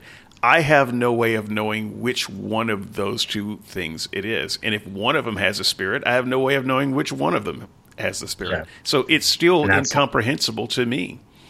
Yeah. Uh, and actually, that is because where I was going to go is say, you know, your pews, people claiming to be Christians, we have a difference on what, is, uh, how you define a Christian. I don't, just because you call yourself one doesn't uh, mean that you're a Christian. But I would say, even in my own church, there are areas where I do believe people are actually Christians, but yet they they disagree. They're confused. So that that does happen. Um, so that's where I would again just go into what I said last time that God has His reasons for allowing certain forms of confusion and that sort of thing. So long as it doesn't unjustifiably hinder you from achieving your salvation. Um, these confusions can be useful. I mean, they, they can actually help. I, I sort of take an American type model. We can have differences, that's fine. Um, maybe it's good for us to have these differences and to debate over the world, uh, the Word of God. It, it, you know, here's a benefit. It causes us to want to dig down and, and come to deeper understandings and, and appreciate. You know, maybe a doctrine's multifaceted, and I pick up on one aspect and no this is this is what it's talking about and he said no i i picked up on another facet and then through debating and stuff like that, we realize, hey, we're we're both right. This is a multifaceted doctrine, or you know, there could be good that comes about from these confusions that are that. Okay. So once again, anytime you start talking about the good that comes from uh, intentional confusions, I check out. Uh, okay. Because that, that there's simply there is simply no way to get through my type of mind with that type of argument. Uh, I, I, I simply I cannot get past the idea that I could have a perfect copy and I could have perfect understanding if God wanted it. So he must have a reason for me not having perfect understanding. Th- that's that's something that I simply can't get past. So let, okay, so let's put it this way: it is a fact that there are biblical confusion areas brought about by you know someone reading a, someone who reads a King James version because there are manuscript errors. What, whatever is the cause of the confusion it's a fact that, that this thing happens. People disagree over what the Bible says in certain respects. No one can deny that. Um, also given it's a fact for Christians that Christianity is true. The Christian God is morally perfect um, he has the goal of saving us. He's given us divine revelation. Um, I think my answer provides a plausible, at the very least, a plausible explanation as to why this, why these two facts of reality could be as they are. And I get that you, as a skeptic, you don't agree well, that. No, no, no. Don't say me as a skeptic and try to dismiss me. You can say me as a Christian because I I dismiss that type of argumentation as a Christian. Okay. That, that's how I got to be a skeptic. that's not so you can't you can't say why you as a skeptic wouldn't accept it. I, I was a Christian when I rejected that idea. Yeah, um, and I just yeah again it comes down to I just check out when I hear Christians like you that are so close-minded. It's got to be perfect or else. And you know, th- this manuscript screwed up this little thing, so it's all over. That's well. That's the, the, the problem isn't just that the manuscript has problems. As as we discussed earlier, the problem is God had the uh, capacity. He could have just as easily pushed a manuscript that was perfect as one with flaws. And what you're saying is He chose intentionally to give me flaws as opposed to perfection. Yeah, but because That's, that is the problem. Yeah, but he didn't have a choice. He, in order to save as many souls as possible, he and I get that you That's don't your head no, but that yeah, what's wrong with head canon? It's we're allowed to. Well, we're it's, just. It's not as good as head cheese. Head cheese, good. Head canon, stay away from that stuff. Okay. Well, I think yeah, I think I've given that is my answer. I, I hope I've explained how I come to this. This I was think a- you have. I think that you have explained to every uh, non-believer listening to this podcast why I'm right and you're wrong, and I think you've convinced a few Christians that I'm right and you're wrong. So I, I appreciate you explaining it. well, it's it's yeah, it's funny how people see things differently. All the skeptics will back you up no matter what.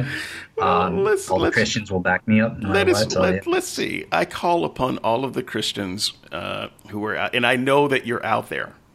I know that you're lurking on the board. Some of you stick your head up from time to time. All of the Christians who agree with Dale that it's better to have a flawed Bible than a perfect Bible, come on out and support your guy.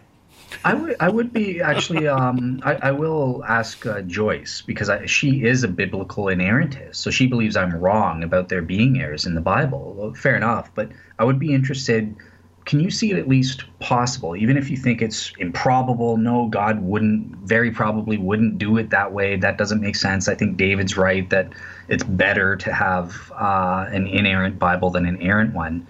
Do you at least see a, a possibility that it might be better, Molinistically speaking, for there to be an errant Bible? Does does it at least sound plausible? So yeah, I, I would. I could make a case all day for why an inerrant Bible what makes so much positive difference. For instance, all of the killing that goes on in the name of God, uh, and let's just say all the killing that happens in the name of God is wrong, based on biblical confusions. None of that would happen with an inerrant Bible.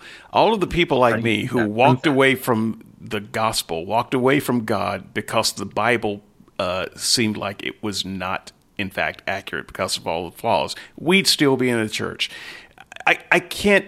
I can't imagine that you're assuming all else will be equal, but for the fact that this is an errant. That's yeah, not no, okay. the way it so with a with a with a perfect Bible, uh, the world would go to hell. All right, that just is. that just sorry, well. it doesn't compute. it it could be the case. We have no way of knowing. Only God knows. Let, us just make it a poll question, and let's just let's just see how people answer it. I want the Christians to come out on this one. All right, I, I actually want smart. to hear from Christians. Yes. Same here, but got to be smart. Don't assume like what David's doing. Oh, all else will be equal, but for the fact that the Bible's inerrant everything would be radic. We would be in a different logically possible world. That's right. But it would be a world where there was a lot more truth for a lot longer. Well, it, it could be that doing that, maybe zero people would be saved. We just have no way of okay, knowing. Well, let's, let's just let's leave it as the poll question. Let trust our audience that they're not crazy. They understand the question. yeah. I think you're afraid that people might understand the question. so I think they understand the question.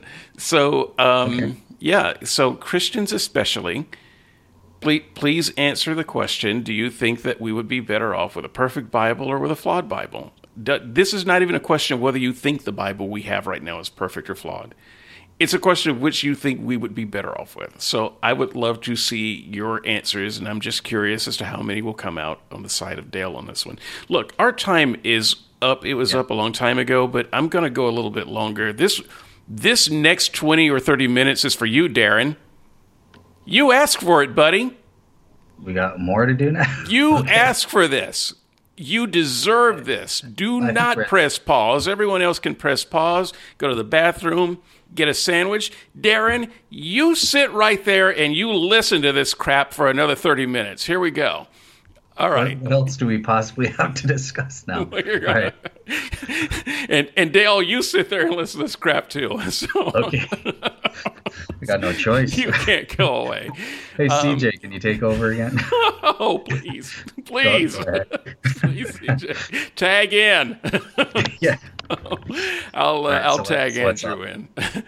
so so um, Matthew twenty seven. So I I feel like I have actually already made my case. I don't have to go any further to make my case.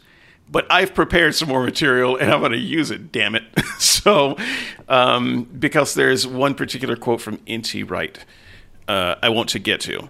So, okay. I use Matthew 27 as an example because it's just a really fun chapter. You know, as, as far as uh, chapters of literature, it's still one of my favorite chapters because it's so crazy uh, in so many ways. It's got uh, five elements in that chapter, uh, in the latter part of that chapter, starting at verse 45. So when Jesus dies, things really start to happen. Uh, so there's there's a lot of action here that you don't see in in uh, other other places. So the first thing that happens is darkness takes over the entire region. Now, this sounds like just a regional thing. So some people call it an eclipse, but I don't actually think that the Bible is describing an eclipse. Uh, it's it's describing some kind of miraculous darkment, uh, darkness that happens over this space for three hours. Um, the second thing that happens is the temple curtain rips in half. So the temple curtain is very thick a sturdy piece of cloth and it separates the holy of holies from the from everything else. It te- it it tears into from top to bottom. The third thing that happens is there's an earthquake where the rocks it doesn't just say the rocks fall. The rocks split open. I mean, this is so this is some kind of quake. In fact, I'm not even sure that earthquake is used. I mean, the the the earth just starts to break apart in a way that seems a, a little bit um, strange uh, in the considering the way we talk about earthquakes. This this seems to be something even more special than that. The fourth thing that happens, the uh, resurrected saints um, come out of the graves, and uh, if this is to be read literally, they they wake up and they stand around in or near their graves, but they go walking around the city after Jesus rises. But at the time of his death, they're stirred from their graves. Um, and then the fifth thing that happens is that the soldiers who just killed uh, Jesus, one of them says, You know, surely this was the Son of God. I, th- I include that in this list uh, uh, for reasons I mentioned earlier. Um, so they wouldn't have seen the people rising up in their graves. They wouldn't have. Uh, they weren't impressed with the darkness because that had already happened. Um, they wouldn't have known about the tr- uh, curtain ripping. And so the only thing they could have known about was this earthquake, this uh, this local earthquake. But it doesn't actually matter because, as I pointed out earlier, there's nobody around to hear this. so my question to Dale, as I mentioned all five of these things, and and maybe we can just take them with a yes no. I know that you're not going to give me something as simple and satisfying as a yes no. But my my question for all of these is do you know which Matthew had in mind? Was he trying to say literal things about literal events or was he using figurative language for each of these events? So I just want to go through each of them and I want you to give me a literal or figurative. The okay, darkness. So yeah so so first of all let me just say in general so i take mike licona's view that this is apocalyptic this is an apocalyptic genre um, as to whether there's some kind of mixture um, that could be true i mean apocalyptic genre could take uh, real events and then you know use other events that aren't literal and that sort of thing and expand um, so yeah, no, it's it's a little bit unfair in advance because I, I David didn't tell me he was going to do this, so I just wanted to know. This is true. I, did not tell him. This was the pre-show uh, that I sprung it on him, but I still don't think it takes a lot of advance to know whether you think uh, what you think the Bible says on it. I'm not even asking Dale if these events actually happened. I'm asking Dale if he has a good handle on whether Matthew meant them to be literal or fig- figurative. That's okay, all. So the darkness, okay. literal, literal or figurative. I think it's uh, literal. Okay, it, the, the curtain torn from top to bottom, literal or figurative. Okay, and with the first one, there there's reasons outside of the Bible why I'm saying that. Um, okay, I don't okay. care about the reasons. Um, okay. I'm, I'm, what I care about is Matthew's intent. What you think Matthew's intent was. I'm not once again not asking about historicity. Matthew's did Matthew intent? did Matthew mean to be writing something literal, or was he just speaking figuratively? That's all I'm asking. Okay, so then so then I changed my. I don't know. Okay, the curtain uh, rent from top to bottom, literal I or figurative. Think that's, I don't think that's literal. I think we're that's. going to go with a no. Earthquake, literal or, phys- uh, or figurative. Uh, again, in terms of Matthew's intent, I don't know. Um, okay, fair. That's a, I don't know is a fair answer. Resurrections. I think I know your answer here. Literal no. or figurative? No. This is a solid no. This is not an I don't know. This is not a no. We're not hedging any bets here. The soldiers saying, "Surely this is Son of God." Literal or figurative? Um. Yeah, I think, I think that would be a slight no. Yep. So more more probable than not, it's a no. Um. Yeah. Okay. So um, fair enough. Your answers are not that dissimilar from lots of other answers out there. There is there is a muddy mixture of all the possible answers given by scholars. So if you just listen to scholars talk about Matthew's 27, some of them it's all literal, some of them it's all figurative, some of them, you know, this thing is literal, this thing is figurative, and every every combination out there, you will get that. This is not even a question of whether these things actually happened. This is just what is what is Matthew trying to tell us? And the the answer from all of this, from from all of my interrogation of Matthew 27 over the years, is that nobody knows. Nobody knows. So this is a statement from N.T. Wright. Uh, it's a longish statement, but I will I will conclude my argument with this. So bear with me while I read. It is impossible and for our purposes unnecessary to adjudicate on the question of historicity. Things that we are told by one source only, he's, he's talking about Matthew 27, by the way. Things that we're told by one source only, when in other respects the sources are parallel, may be suspect, especially uh, when events like earthquakes were, uh, as 24 7, makes clear part of the stock and trade of apocalyptic expectation. But it remains the case that the events Matthew describes in Matthew 27 51 through 53, that's with the temple curd, uh, ripping and the resurrections and so forth, as well as being without parallel in other early Christian sources, are without precedent in Second Temple expectation. And we may doubt whether stories such uh, as this would have been invented simply to fulfill prophecies that nobody had understood this way before. This is hardly a satisfactory conclusion, but it is better to remain puzzled than to settle for either a difficult argument for possible historicity or a cheap and cheerful rationalistic dismissal of the possibility. Some mm. stories are so odd that they may just have happened.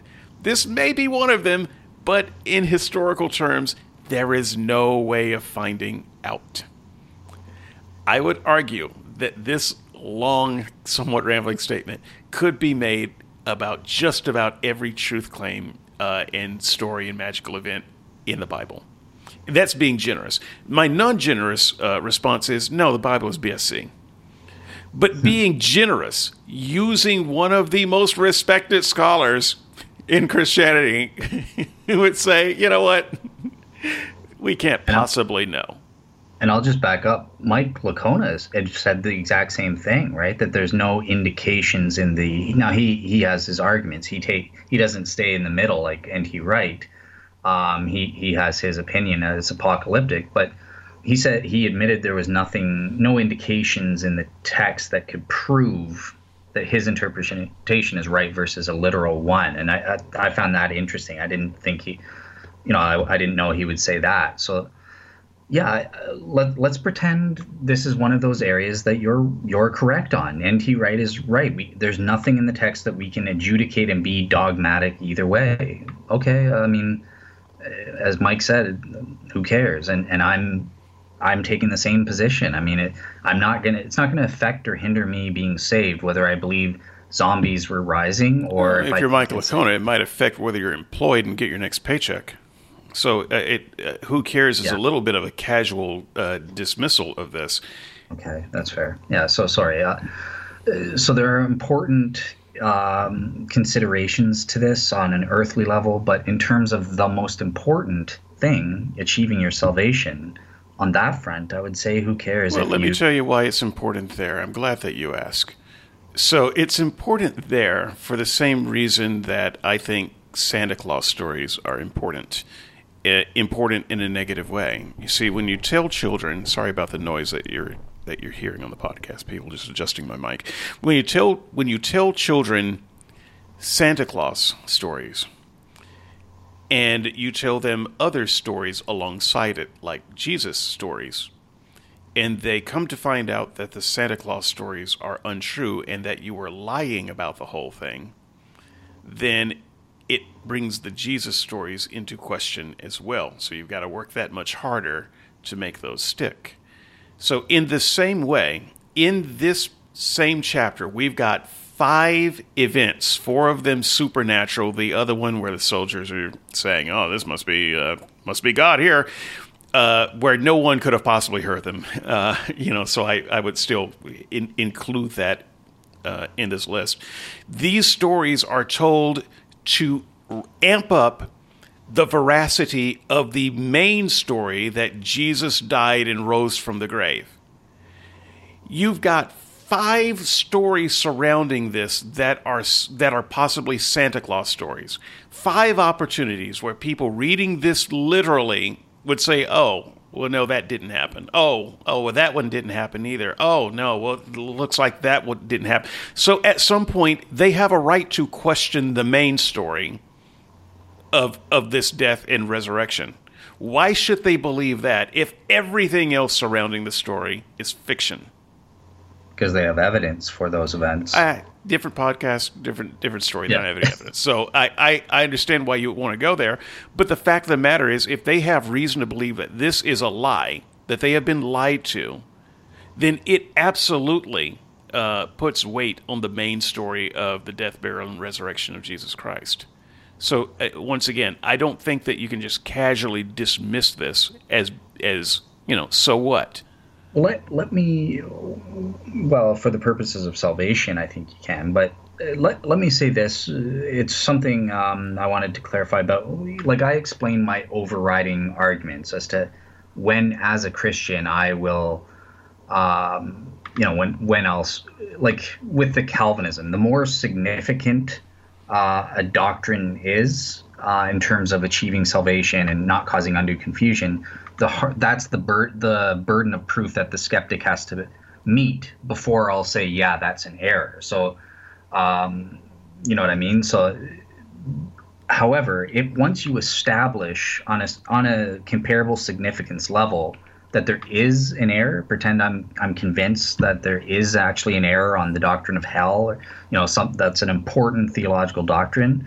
Um, then I would then the burden of proof to prove that there's actually an error goes back down to well there's already been one. So now you just now I just go on a balance of probabilities. If, if there's reason to think this is this other doc important doctrinal error is an error and it's 51% that's all you have to meet so it's not like for each error in each class significance class has to meet that burden of proof before I'll take it if you can establish one at that level then I just go back to deciding on a balance of probabilities. I, um, I don't know if that. Well, this is kind of argument that I was trying to make earlier, except it's slightly different. I, I grant that, but when you were talking about contradictions on on insignificant matters, well, but it still matters because if I've got errors here, that increases the possibility that some of these other things uh, are errors. Yeah. And so uh, you you can't there are no insignificant errors in what should be a perfect book. So the part of this is coming at it uh, with if you if you are an inerrantist and you run into errors, you have a problem. But even if you're an errantist, the number and type of errors you run into become a problem and they, they increase the, the possibility that things that you care about could be errors. So, for instance, the, the, the, whole resurrection thing for for you Christians who try to boil everything down to the resurrection of Jesus, and you want to say, well, nothing else matters except the resurrection of Jesus. Great, well, but things that are you're, ancillary. You're out a bit. I'm so, I'm sorry. Let me let me pause for just a moment. Okay. Okay. Uh, so things that are ancillary uh, to the resurrection um, are still important because they touch on the resurrection. They they you know they may not be the garment, but they're the hem of the garment. The, the garment starts to fray uh, a, a little bit, and so it, it it is kind of important. And so you can say, well what does it matter if if it got dark or not? Well, this darkness was given to prove that the resurrection of Jesus happened. And the reason I don't allow Christians to just dismiss the whole zombie uprising thing, even though I use it to make fun of them and they know it, um, they want to dismiss it and get away from it as, as quickly as they can. What this is really saying is that the general resurrection has started. I think it's very clear that Matthew thought that the general resurrection had begun. And so this is one sign that the general resurrection has begun. So, so the the resurrection of these saints is just as important as the resurrection of Jesus. It's it's it's not a minor thing, and you can't just say, "Well, resurrection of Jesus happened, but these other resurrections didn't happen." You kind of have to change your theology a little bit to make that work. Well, yeah, I get. I, in, in terms of Matthew, it makes perfect sense. That is what he thought. That's not a problem at all. These are examples of the first fruits. It's it's like Jesus doing advanced miracles during his ministry is signaling, hey, the messianic era has arrived. Right, God's but if those if those miracles didn't happen, then the messianic era has not arrived. No, it's not that it's necessary that the saints. Ro- I mean, Lazarus rose from the dead or That was never that was never a part of this idea of the resurrection of Jesus and the general resurrection, though. That was a very special resurrection, like the ones that happened in the Old Testament. So it was not the general resurrection, and literally. I mean, that's obvious. Matthew knew that not the day of judgment didn't arrive back you know 40 years prior. I mean, he was there. Right, but he was saying that the time for the you know, this is this is one kind of flood of examples of people being raised and others would soon follow. So Yeah, it, it was the beginning of the general resurrection. Yeah, I would agree with that. Right. But I don't and what. I'm so, well, it is a problem though because if it didn't happen, then it then we have no reason to believe that Ma- Matthew's story of Jesus' resurrection. Now you might say, well, never mind Matthew's story. We'll look at Mark's story, or we'll look at uh, John's story. Let- But let but me- Matthew, at the very least, has disqualified himself. Okay, so so let me with these insular. Let let me just try and clarify then. So, let let's say I categorize into classes various confusions or errors, eh, like any negative evidence against the Bible, kind of thing. So let let's say there's an error or a confusion that I classify nine. I give that a 95% level of significance, right? Things like that are like the doctrine of hell, if there's an error in there, a provable error in there, or if there's a moral commandment that is immoral, provably immoral. Um, if you could prove that, then I would be 95% convinced that, you know, in isolation shows Christianity is false. Um, so in order to prove that though but because i have a separate ar- i have my argument my overriding argument i know christianity is true and god would not allow undue confusion in order to get me as a christian knowing in the context of knowing christianity is true overall um, based on the positive and negative evidences you you have to before i as a christian would say yep there's a there's an error that's probably an error um, you need to prove 95.01% or more that this is in fact an error. Now, where, where I'm backing you up, let's say you've done that, and I'm like, well, geez, I, I guess there is there are moral errors in the Bible. This commandment here, that's an error. I don't I don't believe I'm not going to follow that. The Bible screwed up there.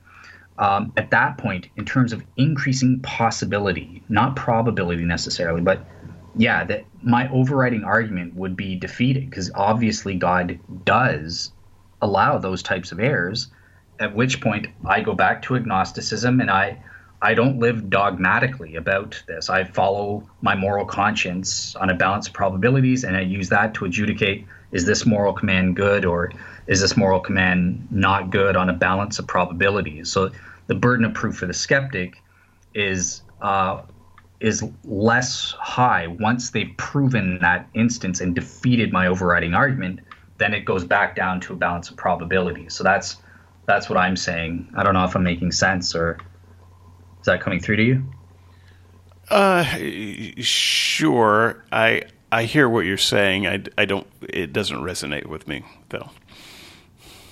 Okay, that, that's because I thought it would because that's what you're taught when you're talking about increasing possibility. You're saying, look, if there's been one provable error, uh, then this has an impact on how how you read other things within that similar class. Well, what about other moral commandments, or what about other important but secondary uh, doctrine, important theological doctrines? Like, what about if if hell's got an error in it? What does that mean for the doctrine of heaven as taught in the yes. Bible? Okay. So I, I may have I may have um, I may have misheard you the first time. I I apologize. So um, Cool. ye- Yeah, I just wanted to see Yes. So sec- look, secondary and tertiary doctrines. Uh, so let's say that you know they're, the primary doctrines are the ones that uh, you would uh, qualify as salvific. But the Bible isn't just uh, one chapter of salvific ideas. The, the Bible is 66 books. Now, where I come from, we would have said every word is important. And You, you don't get to cherry pick and say only these few are important. So we would we would have disagreed actually with the idea of categorizing important doctrines from unimportant doctrines. Okay. It, yeah. If if it's the Bible, if it's God, if it's God breathed, uh, then it's important. Uh, that that uh, passage in Timothy doesn't say some scriptures are profitable for doctrine, correction, instruction of righteousness.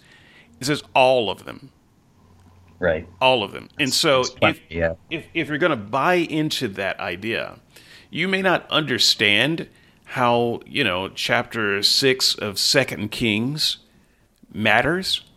You you may not understand yeah. it, but you have by faith, you believe that it matters, and so yeah. by faith you can't just dismiss it as unimportant.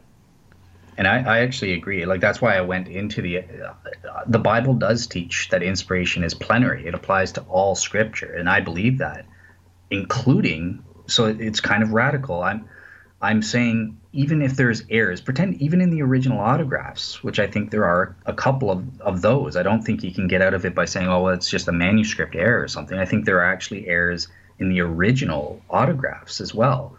Those errors are inspired it's it's a radical position. That's where my Molinistic answer comes in. But so yeah, I'm, I'm not getting off the hook. I do believe all the the words are inspired. It's verbal down to the very words. That's the depth, uh, and it's all of it.